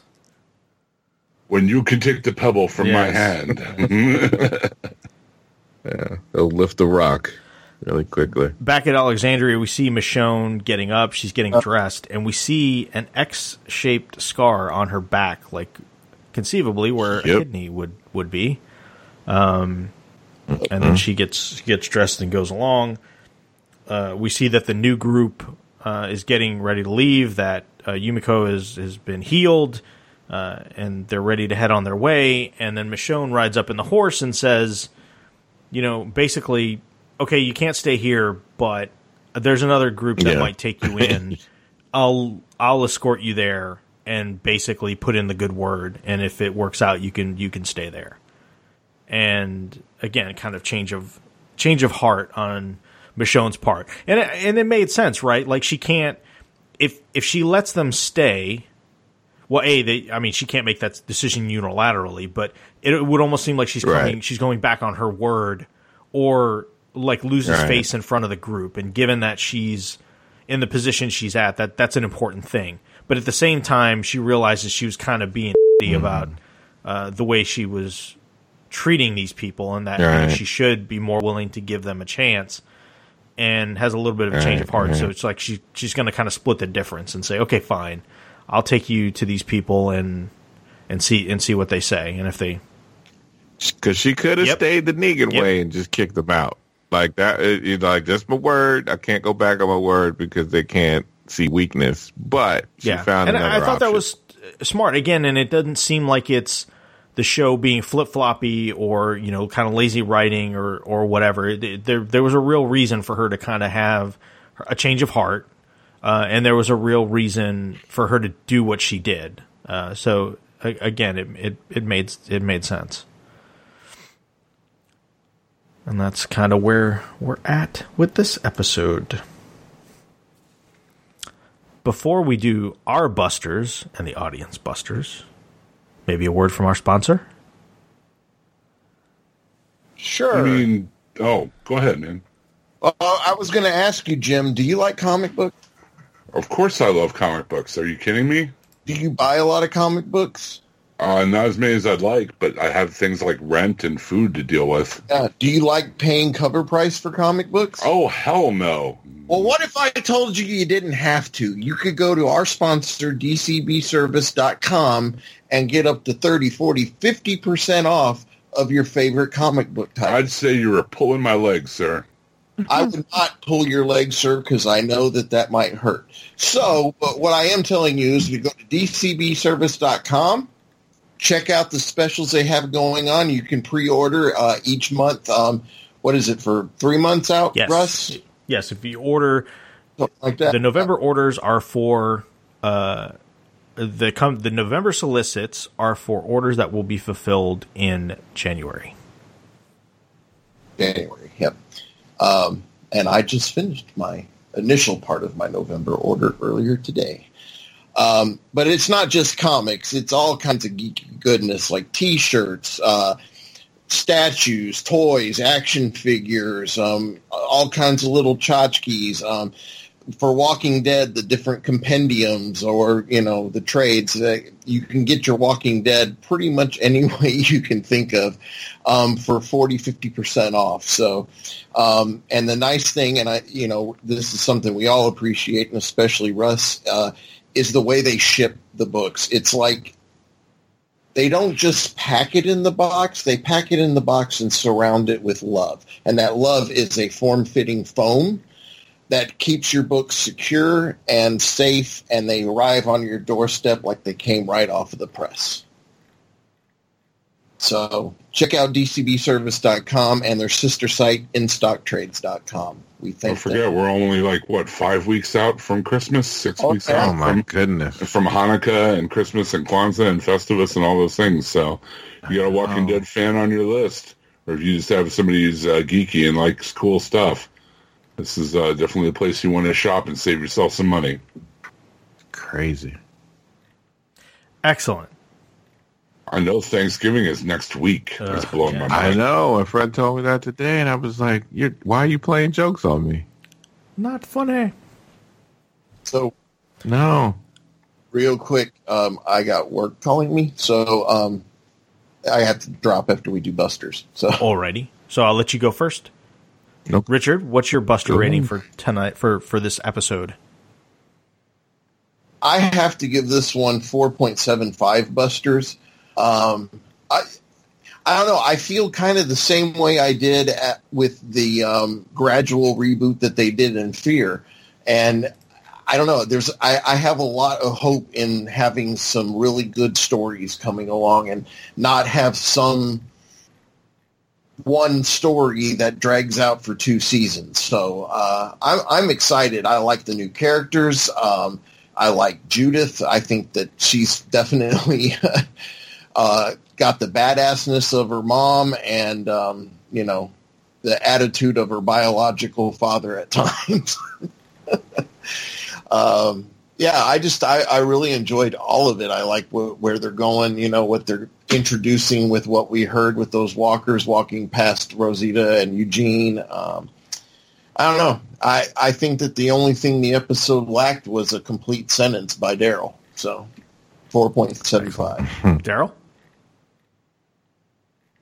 Uh, I give it a four out of out of five. I, I enjoyed. Uh, I really enjoyed the episode. I like. I liked the what happened with the time jump and what they did with it. I like Judith. I like, you know, you know the Carol scenes. I mean, there was nothing really except for the monologue in the beginning um, that I didn't care for. But other than that, I mean, it. I think they did a good job of setting up what's you know happened in you know this time. And uh and I'm really curious to see what's the deal with Hilltop. And you know I'm glad they didn't like just rebuild the bridge and that would have been like symbolism symbolism like throughout the whole thing. And and they actually show that you know everything just didn't work out just because you know uh and there are things that still need to be done. And I like that. So uh yeah, I'm I'm looking forward to to what's coming, even though it's only two episodes, and then I gotta wait. Very good. Jim? I'm with Mr. Taylor on this. I give it a four out of five. It was a solid start to after the time jump. Got awesome Carol sequence, which I'm always a big fan of, as you guys well know. Uh, I'm interested enough in the new characters and the new status quo to stick with it to see what's going on. And um, I thought it was I thought it was pretty well well played and well implemented. So I give it a four out of five. I will give it four and a half. Uh, I thought this again this week was better than last week. Uh, I think the Carol scene is what put it over the top. Uh, that that was just uh, out outstanding. Um, I you know I like the Judith stuff. Uh, Judith is is really. Uh, it, it's funny we saw her extremely briefly last episode and got a pretty good dose of her character this week. Uh, I think that actress is, uh, is, you know, for a child actress, is doing pretty is a pretty good job. Uh, so hopefully more to come with her, and I'm I'm really curious to see what's going on with Michonne uh, and and and what's going on with her character and what what these people have been through that's kind of put them in this uh, state that they're in six years later. So uh, so yeah, more more goodness. But nobody cares what we think. We have a fantastic face group. That's why they've been listening for They two hours because they don't care. of course they always care. Uh, but we have a great facebook group over on on the facebook.com uh, the walking dead tv podcast group. Um, so you can join us over there uh, if you so choose. Uh, walking dead uh, facebook.com slash groups slash wdtv podcast. Uh, and as we have every week we put up our since we're in the main show now it's our our buster ratings. When fear is on we do our toby ratings. Um, but we do have our buster ratings uh, for this episode. And mr dietz will you will you read? Absolutely, our time-honored uh, tradition of Buster ratings. Uh, also wanted to mention the Facebook group. You can get direct links to uh, Aaron Newirth, who every week uh, can't be with us, but all, but also, but every week writes a uh, a review of each uh, episode. There's a link to that uh, right in the Facebook group. So if you want to check that out as well, plus you know fun memes and, and discussion and, and all kinds of other stuff. Lately, there's been a lot of uh, discussion about what the whole A and B thing means. Uh, so that's pretty interesting. I'm sorry just Oh, but we- quick uh, Oh, go ahead. and just a, a reminder to, ev- to everybody just you know we, we try and keep things positive um, you know a lot of people have a lot of different opinions there's a lot of folks that are passionate about how they feel about the show and, and sometimes that comes through in the group. So you know if somebody has an opinion that isn't necessarily one you share you know just try and be open-minded about it. Uh, there are a couple posts last week that i almost came uh, and and uh, i was going to talk to the guys about deleting because they kind of borderlined on a little uh, a little aggressive towards somebody that made a comment um, that they weren't weren't happy with. But just remember, you know, not everybody likes every episode. Every every episode, not everybody hates every episode. Um, so just kind of kind of keep that in mind. We like to follow Wheaton's law in the Exactly. group. Don't be a dick. Well said. Sir. Yeah, very You know, much. it's it's an easy it's an easy maxim to live by. Oh, we send Carol for right. you. Yes, you don't want that. You don't want that. Look what happened to Jed. Yeah. Uh, Brent Jones starts us off. Three Aaron's robotic hand out of five. Uh, I forgot to mention. We forgot to mention that in the that. The robot hand. Yeah, that's how you get Skynet. You know. Yeah, Um. I, I don't know, guys. I'm curious enough to stay in it for now, but the six year gap is a lot for me to digest. Then you add in so many new faces, and not just the group on trial, but who was the tough guy in Alexandria that met the new group? Or the guy at the end of the council? And suddenly Father G is the trusted voice of reason leading this council, and he's dating my girl? I fear, I fear next week I'll have to riot. Gulp. Uh, and Daryl is a nomadic woodsman now, and Negan buzzed his hair. Uh, we've been with this group since Rick woke up, watched it grow and evolve. Sure, we've skipped uneventful winters and then 18 months of post-war rebuild where apparently the cop and lawyer never once discussed holding anyone accountable for their crimes. But this big of a time jump is just weird to me. So much backstory to fill in. I'm still going to ride this season out, but I feel I may have enjoyed just seeing some of that time rather than waiting for someone to explain it to another character so I can know what's going on. Oh, and Eugene has a rat tail. Uh, Kevin Berry wrote in four little plastic ricks out of five. Uh, good character moments to establish new roles for people, and I'm still intrigued about how the story plays out. There's a lot of the six-year time jump story that I want to know, but I guess that's why we have a The Walking Dead made-for-TV universe. Uh, Samantha Jackson, five saviors roasting on an open fire out I of love five. that. now that's Christmas right there. Oh, there. that is Christmassy for sure. As long as I've got Queen Carol to root for, I'm good. And then Mike Jones wrote, wrote in, that was old school Carol. Shouldn't even break a sweat. Word, dude. I'm the, I'm the Carol core for sure. Uh, Susan Monk, four airplane word problems out of five. Interesting to see the changes from the comic and mentions of things to come. Other things stay the same. Guess once a savior, always a savior. Burn, baby, burn. Don't F with Carol. Uh, when the herd was coming toward the tower, why didn't Rosita just climb up? They could both wait there, waited there until they left. That's what I thought she was going to do, by the way. Has Daryl lived in the woods ever since Rick disappeared? OMG, RJ, I knew it, and I'm thrilled. Uh, DeRay Irvin, I'm in the middle of some major college papers, so I'll be quick. I loved it. Five sassy Judith and Negan banter scenes out of five. Uh, Mike Jones, 4.75 Whisperer field trips out of five. Surprisingly enough, my favorite episode of the season. I'm a little confused by the new group getting taken to Hilltop and was sad that Eugene didn't get to tell Rosita how in love with her he is, but a solid episode. I'm quite confident Father Gabriel will fumble enough plays to get a lot of people killed, maybe even Judith. Wow, have some faith in Gabriel, man. Uh, Johnny Store, five time or five X marks the spot out of five. Solid, freaking solid. The only thing that bothered me was the Fear the Walking Dead interview style they did. Why do I have the feeling Daryl's living by the river, where Rick went in and is looking to find his body? I'm pretty sure that's where they're going with that. Are the Saviors group totally gone? Did I hear that right? It failed and it's gone. Uh, someone clear that up. RJ, wasn't that her son's name from the comic? Pretty badass. This show is back. I hate kid actors, but so far so good, so time will tell. Uh, did you notice that on the previously it showed Carol kick in that savior to the, and knee to the ground, but in the show that was never shown? Uh, side note: I listened to about five or six Walking Dead podcasts. Last week's you last week you guys killed it over everyone else. Just wanted to say, keep up the great work, guys. It's Thanks, man. impressive.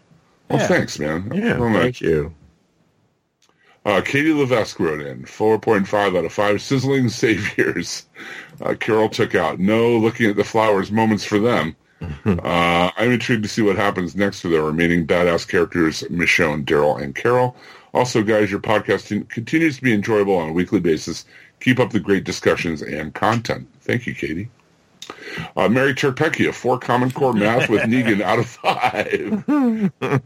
Oh man, a solid episode for me. Uh, I w- at first I was nervous that Michonne was turning into Angry Maggie 2.0, but by the end she had softened up a bit. Uh, Carol continues to be my favorite character on the show, and really never mess with a mom. What were they thinking? Hopefully that was the end of stupid moments for Henry, but I'm not holding my breath.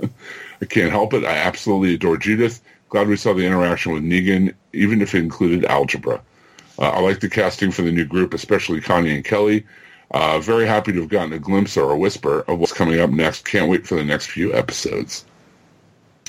Uh, Nito Jamal Stewart wrote in five solid Michonne and Carol mom hugs out of five. I'm actually I'm actually surprised how good the show is, even without Rick. Uh, the new Judith has been written and acted very well. She's smart, strong, and stubborn. The perfect combination of Rick, Michonne, and Carl. Uh, the new group is very interesting, giving us, the audience, the chance to meet them while also meeting the new council was brilliant writing. I love the action. The Savior's attack and demise at the hands of Carol was fire, literally and figuratively. Uh, the angst tied to Ros- uh, Rosita and Eugene running from the walkers was also great. But what got me was the parenting and blended families that the show has created. Henry referring to Ezekiel and Carol as mom and dad warmed my heart. Ezekiel shutting down Henry's attitude was probably some of the best writing of a man talking to his son that this show has ever done, and that includes seven years of watching Rick interact with Carl. Uh, Gracie running to Aaron, happily screaming "Daddy" was beautiful, and Judith sitting on the stairs protecting her mom was heartbreakingly sweet. Uh, these people have no biological connection to their children, yet the love feels very genuine and real. Uh, side note, Luke kind of summed it up perfectly when he explained his group's relationship to the council. What makes a family? Uh, I'll end this review by saying Michonne holding her little boy RJ through brief, uh, though brief, gave me a feeling of connectedness to Rick that I never even realized I needed. Five loving extended families out of five. Wow, that's cool. Uh, Tarek Awar, four knife belt buckles out of five. Uh, this was a really solid episode overall. The only complaint I really had was Magna's plan to kill Michonne to be accepted in the community. Smart thinking, miss. I love the Judith Negan, Judith Negan scene. I also love badass Eugene making moves on Rosita, and it's nice to know Queen Carol still has a talent for burning saviors alive. Can't wait to next week. Um, and as we pointed out in the show, Yukiyoshi Sawada mentions uh, Rick said the same thing uh, too when the gang came to Alexandria. We have to make this work, even if we have to take this place ourselves. Rick never took it to knives everywhere, but it did get to Carol. Did get Carol to retrieve their weapons back. Kampai. Robert Nigro, uh, 2.5, two long time jumps out of five. I was going to ditch this show after the Rick fake out because, while I'm all for surprises, I felt when Rick's final episodes, in quotes, were not his death, and yet the outcome wasn't announced beforehand, like Morgan going over to Fear, that I had been manipulated, as in having to consider watching yet still more Walking Dead spin-offs and franchises. It felt like be sure to drink your Ovaltine in a Christmas story, but I got a little mad. I got a little mad about it. But I did tune in last night. Now I feel I'm suddenly watching a different show that happens to have some characters and situations in it that I know. I'm not sure okay why I was okay with that with Fear, but I feel slightly I'm tricked uh, by the Parent Show in general, and I'm not just sure about how I feel about what's going on right now, or about a whole fleet of new stranger characters that uh, not uh, to not care much about. So, uh, Richard Chopper Cherry Charrington, the marathon running man, uh, five zombie worm farms out of five. Love this episode. As I said last week, The Walking Dead has got its mojo back. The time jump has been handled really well, although some of the characters haven't aged that much. Just the hair has gotten longer. And it appears that Carol just doesn't just cook cookies either. although I may she have thinks she may have overdone this batch of saviors. Uh, overall, a fantastic episode, and yes, the Whisperers are here. Uh, Rob Cook, four Carol Savior bakes out of five. Uh, that was old school Carol for sure. In other words, in other news, really looking forward to how the six-year time jump works out. Everyone seems to have moved on, so I'm expecting some backfilling episodes down the line, uh, unless that's going to be in the films. Uh, liking the new characters and Little Ass Kicker is cool and not at all unlikable, which is unusual for child actors in prominent ro- roles. Top casting. So Negan is a math teacher now.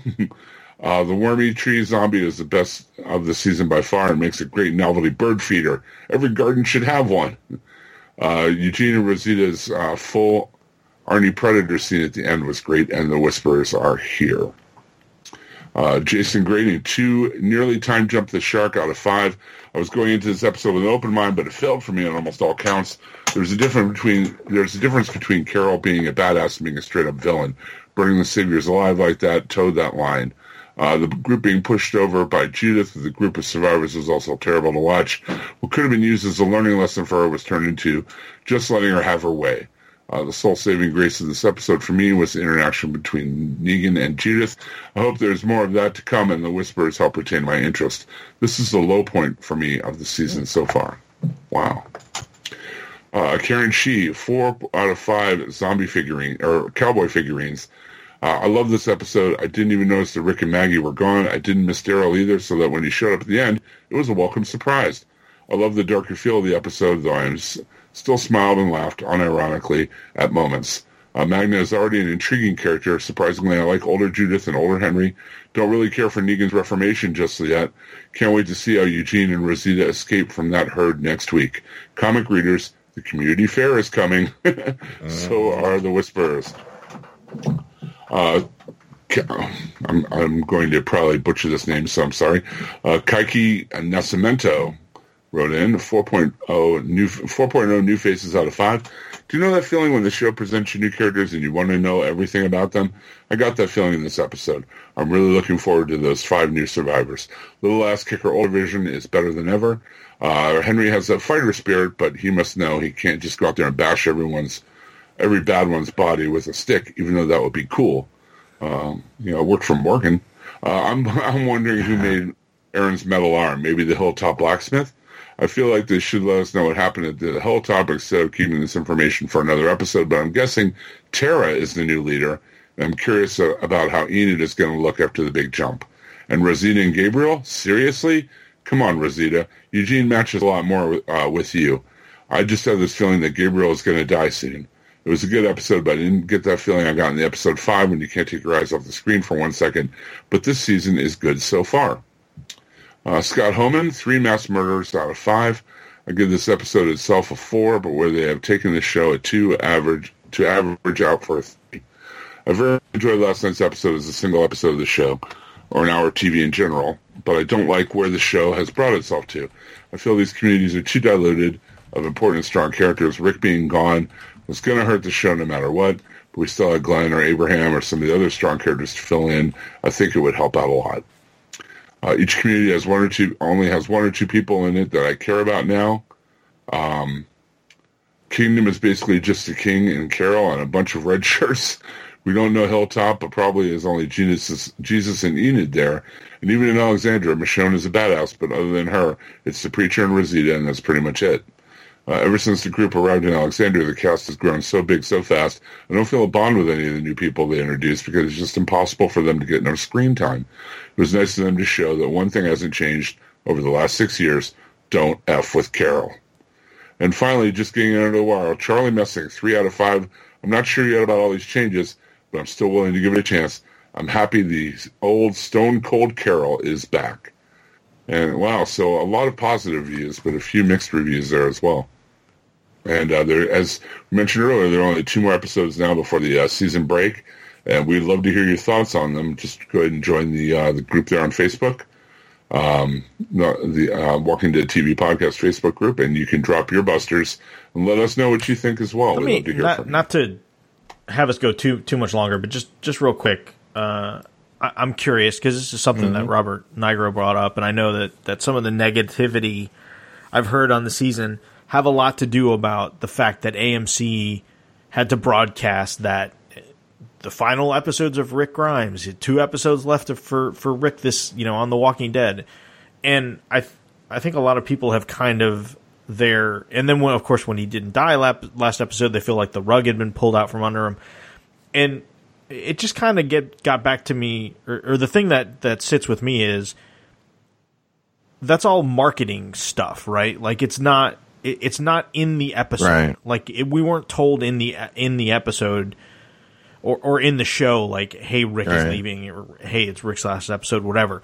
It, it's all the marketing stuff around it, which again in a show with declining ratings um and a, and a show that has to try and be able to draw audience in, to draw people in, to make them want to watch, to make them want to watch live those are unfortunately things that just have to be done. I mean, the network has to do what it thinks it, it needs to do to promote, and unfortunately, it kind of ends up spoiling things or you know foretelling things that you may not want to know. And then when things don't happen a certain way, you feel like you've kind of been betrayed. But again, I, I- tend to, to I mean, as we talked about last week, there are a lot of, of issues with the episode. You know, our our ratings were, you know, mine were mine was more positive. The others were not not as positive um, in some areas. Uh, but again, do do you feel it's fair to have the marketing side of it influence what your enjoyment of an episode or not? You know, do you do you think do you th- Well, it's, it's interesting you say that because I mean, I I watch it in a vacuum. I don't really see the promotional stuff ahead of time. I don't watch it. I watch it. Uh, I get the uh, episodes on Amazon the next day. Okay, so I don't see the commercials. I don't see the promos. And, if I wasn't on the podcast, I would not have known that those that those were Rick's last episodes. So I don't. I'm kind of like I said. I kind of watch it in a vacuum in a weird way, but I really um I I don't. I think I would have. It would have been more of a surprise to me but I don't think it really affected my enjoyment or lack of enjoyment of the episode. I think we really addressed this last week as far as like how we felt Rick was sent off, you know, well or not. Um, but I don't. I see your point though. I mean, how can you blame the marketing for yeah, it's just it, the content? Yeah, You know, it just seems like there's a lot of folks that are things. dinging it f- because it's like, well, because we were told X and we were given Y, and it's like, well, right, but if you weren't told anything and you just watched the episode, I mean, that's to, to me, that's what should determine, you know, whether you know what you think of of the show, what you think of the episode, not well, uh, you know, I was told that. You know, or or heavily imply that Rick was going to die, and then he didn't die, so I feel like I had the rug pulled out from under me, and I'm like, well, I, I mean, I just think you should just judge the episode on the episode. I mean, if you don't like it because you're like, hey, you know, based on the way things ended last episode, this was the direction they were. I, th- I thought they were going in, and I don't like the story they told. Like that's totally fair. Like I mean, you, I, I you can't ding somebody because they either like or dislike dislike something. I mean, pe- people's tastes are people's tastes. I, I just I, I guess I just don't get when you're allowing outside influences to determine you know your enjoyment level for something or not. Uh, and and I, I guess I just it's just interesting because I, I see that you know on on several of these posts and there's been other conversations that have been going on. I've seen you know folks that have been posting some of them on their on their personal pages some of them you know in the in the in the in the group and stuff. And it just i don't know. I, I i guess i just look at judge the content on the content not on all the kind of noise surrounding it Yeah, because I think even when there are criticisms we have about the show, it's aside of the promotion stuff, the criticisms are what we saw. You know, like what there were problems with the show. Right. It's the episode itself.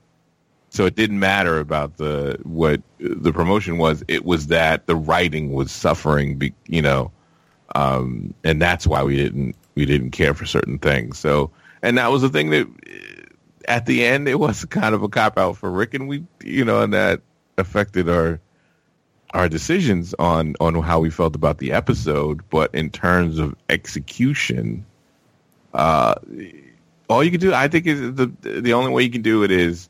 I, I guess that's what happens when certain movies and stuff and TV shows. It's like when you know Yeah. too much of the behind the scenes stuff, it really affects people's uh, reaction to the to the work. Um, and I think I I do see a lot of I'm done with the Walking Dead kind of thing. Like, why is this show still on the air? Kind of stuff. And you know, I like I, I can only go by my enjoyment, right? And and we do this every week. We don't always love every episode, and we kind of all we can do is criticize what we see. Um, but maybe if we just take the take the side stuff away, like all the you know all the chatter, and and just look at the episode on as a whole and judge it. I think it's easy. It, you, it helps your enjoyment to do it that way because if you think too much about the behind the scenes stuff when you're watching it, it will affect how you enjoy something or not. But it's up to you. It's it's up to the consumer. It has to be up to the individual watcher. I mean, that's all. It's all you can do. cool does anybody have anything else No, I just I like that cast. I like the new additions. I watched some of the Talking Dead only because I wanted to see. Uh, they had some of them on there, some of the the new uh, cast members on there, um, and I like it. I, I dig it. Like they they is really excited to be on the show, and um, it's kind of cool to watch the enthusiasm of the you know of the actors uh, wanting to, to be a part of it. Um, I'm glad they opened up the world. Like I, I am glad of the people they picked to be on the show and having someone who is Yeah. is deaf uh, be a part of that world. I thought that was a good, you know, and I, I, kind of like their backstory so far uh, in the way they've explained. So, I, you know, I don't know about anybody else, but I'm I'm looking forward to what's for sure coming yeah you know, I'm enjoying what's coming, so I'm I'm looking forward to it, and you know, I'm I'm, I'm excited to see what they do with these characters now. No doubt, and uh, you know, what, and I noticed in the the comments, like again, you know, there are a few people that are like, "Oh, I'm done with Walking Dead now. Rick's gone." Blah blah blah blah. But then there are a lot of people who are giving it a shot and really enjoying it. So Yeah, yep it seems to be pretty split. So Well, cool. Well, Yeah. you could definitely check out uh, since Aaron wasn't on this week, but I think he may be back next week. Um, but definitely check out his podcast out now, uh, out now with Aaron and Abe, where they talk about the new weekly movie reviews, uh, and also check out Aaron's written reviews at WeLiveEntertainment.com. Uh, And I want to shout out to Aaron and all of our other friends Yeah. in California. Um, you know, be safe out there, Yeah, man. There's a oh, lot, yeah, lot sure. going on out there yeah. uh, with the fires and whatnot. I mean, it's it's frightening. It's it's looking pretty apocalyptic out there. So you know, all the best. it best. sure is. Um, Yeah. You know, our thoughts are with you. for sure. Um, so, Mr. Dietz, where can people hear and see you on the internet? Well, you can catch me at uh, um, the Taylor Network of Podcast.com every week where we do Nothing's On. It's a uh, general uh, movie and TV uh, review and news show. And we have been covering a lot of TV this season because there has been a lot of TV to cover. Oh yeah. Uh, the last episode, I also review, did a review of um, Bohemian Rhapsody. Um, uh, this week, I'll be doing a quick review of Overlord, uh, the new movie uh, that um, a lot is zombie adjacent, if not truly a zombie movie. Um, also, uh, you can catch me at oldmagicgaming.com. Uh, every Friday, we put up a new uh, live play RPG uh, radio play type podcast where we take our D&D game and we add sound effects, we add background music and uh, voice modulation, all kinds of fun stuff, kind of making more of a theater of the mind type thing. And uh, we have two different podcasts uh, going on over there. One is called Crown of Queens, and the other one's called The Great Old Ones. They're very different flavors of um, of adventure, and but they're both fun. And every Friday there's a, fr- a brand new fresh one. It's available on SoundCloud, available on iTunes, and straight from oldmagicgaming.com. So you can catch me uh, there. We uh, did Extra Life uh, with oldmagicgaming.com. We raised a little money for uh, children's hospitals. It was pretty sweet. So thanks for all you know your donations and stuff. Excellent. Daryl? Uh, well, yeah, you can, uh, like Jim said, you can check us on uh, Nothing's On, of course, and you can also check me and Russ on Gotham by Geeks, uh, where we cover the world of Batman and all that. Um, and you can also catch me on uh, a movie podcast called the Retro Movie Geeks, where we cover movies uh, that are from the 80s and, and, and later than that. And we cover some classics. And we And that was in uh, what what now? What publication said that it was one of the top forty uh, movie podcasts out there? Uh, yeah, I So. Wired or- exactly. Yeah, Wired or something. It, it, it actually named us as one of those, and I'm appreciative of that. I, I that was a surprise. I didn't How much did that see that cost you? Oh man, everything but they took the money. Um, but it was it was great. It was uh, it was it's it's it's fun podcast to do some old movies and, and classics and stuff like that. We've had Jim on before. We got to have him back on again. Oh, I'd love to. It's always great to talk old movies. see some old movies. Uh, but yeah, you can check us out. Uh, hopefully, me and Russ, uh, uh, can get together and do and and talk some uh, some Marvel stuff because a lot of Marvel stuff is happening. Yeah, a lot of news, a lot of stuff going on. Yeah. Uh, yeah, we just need to. uh, I'm hoping as we get closer to the holidays this week, my work schedule kind of chills out because that's been kind of the biggest uh, detriment to getting it done, uh, for sure. And come join my Red Dead Redemption 2 posse once the multiplayer starts. Oh yeah. Yoda Jones 66 on PSN. Nice. We'll go riding around and get some outlaws. Regulators. I'm hoping maybe after Christmas I'll I'll end up picking Yeah, that I up. think at Christmas time when it's when it really starts to get uh, cold and snowing and all that, I'll. Uh, I've been, I've been, di- I think I'm like Jump 50, I on. think I'm like 50 hours in. I'm just, oh, my and I'm, and I'm goodness. not mainlining it. I'm not, you know, going straight down the, the thing. I'm taking my time and enjoying the sights and I'm still fighting crime as Spider Man. I've been taking cool. my time with that one, so I'm, I'm definitely going to jump on that Red Dead every time I see that commercial. I'm Well, you guys have accidentally wandered into our video game podcast. So. yes, you have. It's funny Yes. because I just got an email for Gaming Corner for Nothing's On because you talk about it so much. You got people talking about it, asking Jim It's, it's that time of year, the man. There are a lot of games coming out every right week. now. Yeah. Every week you have someone ask you about that game now.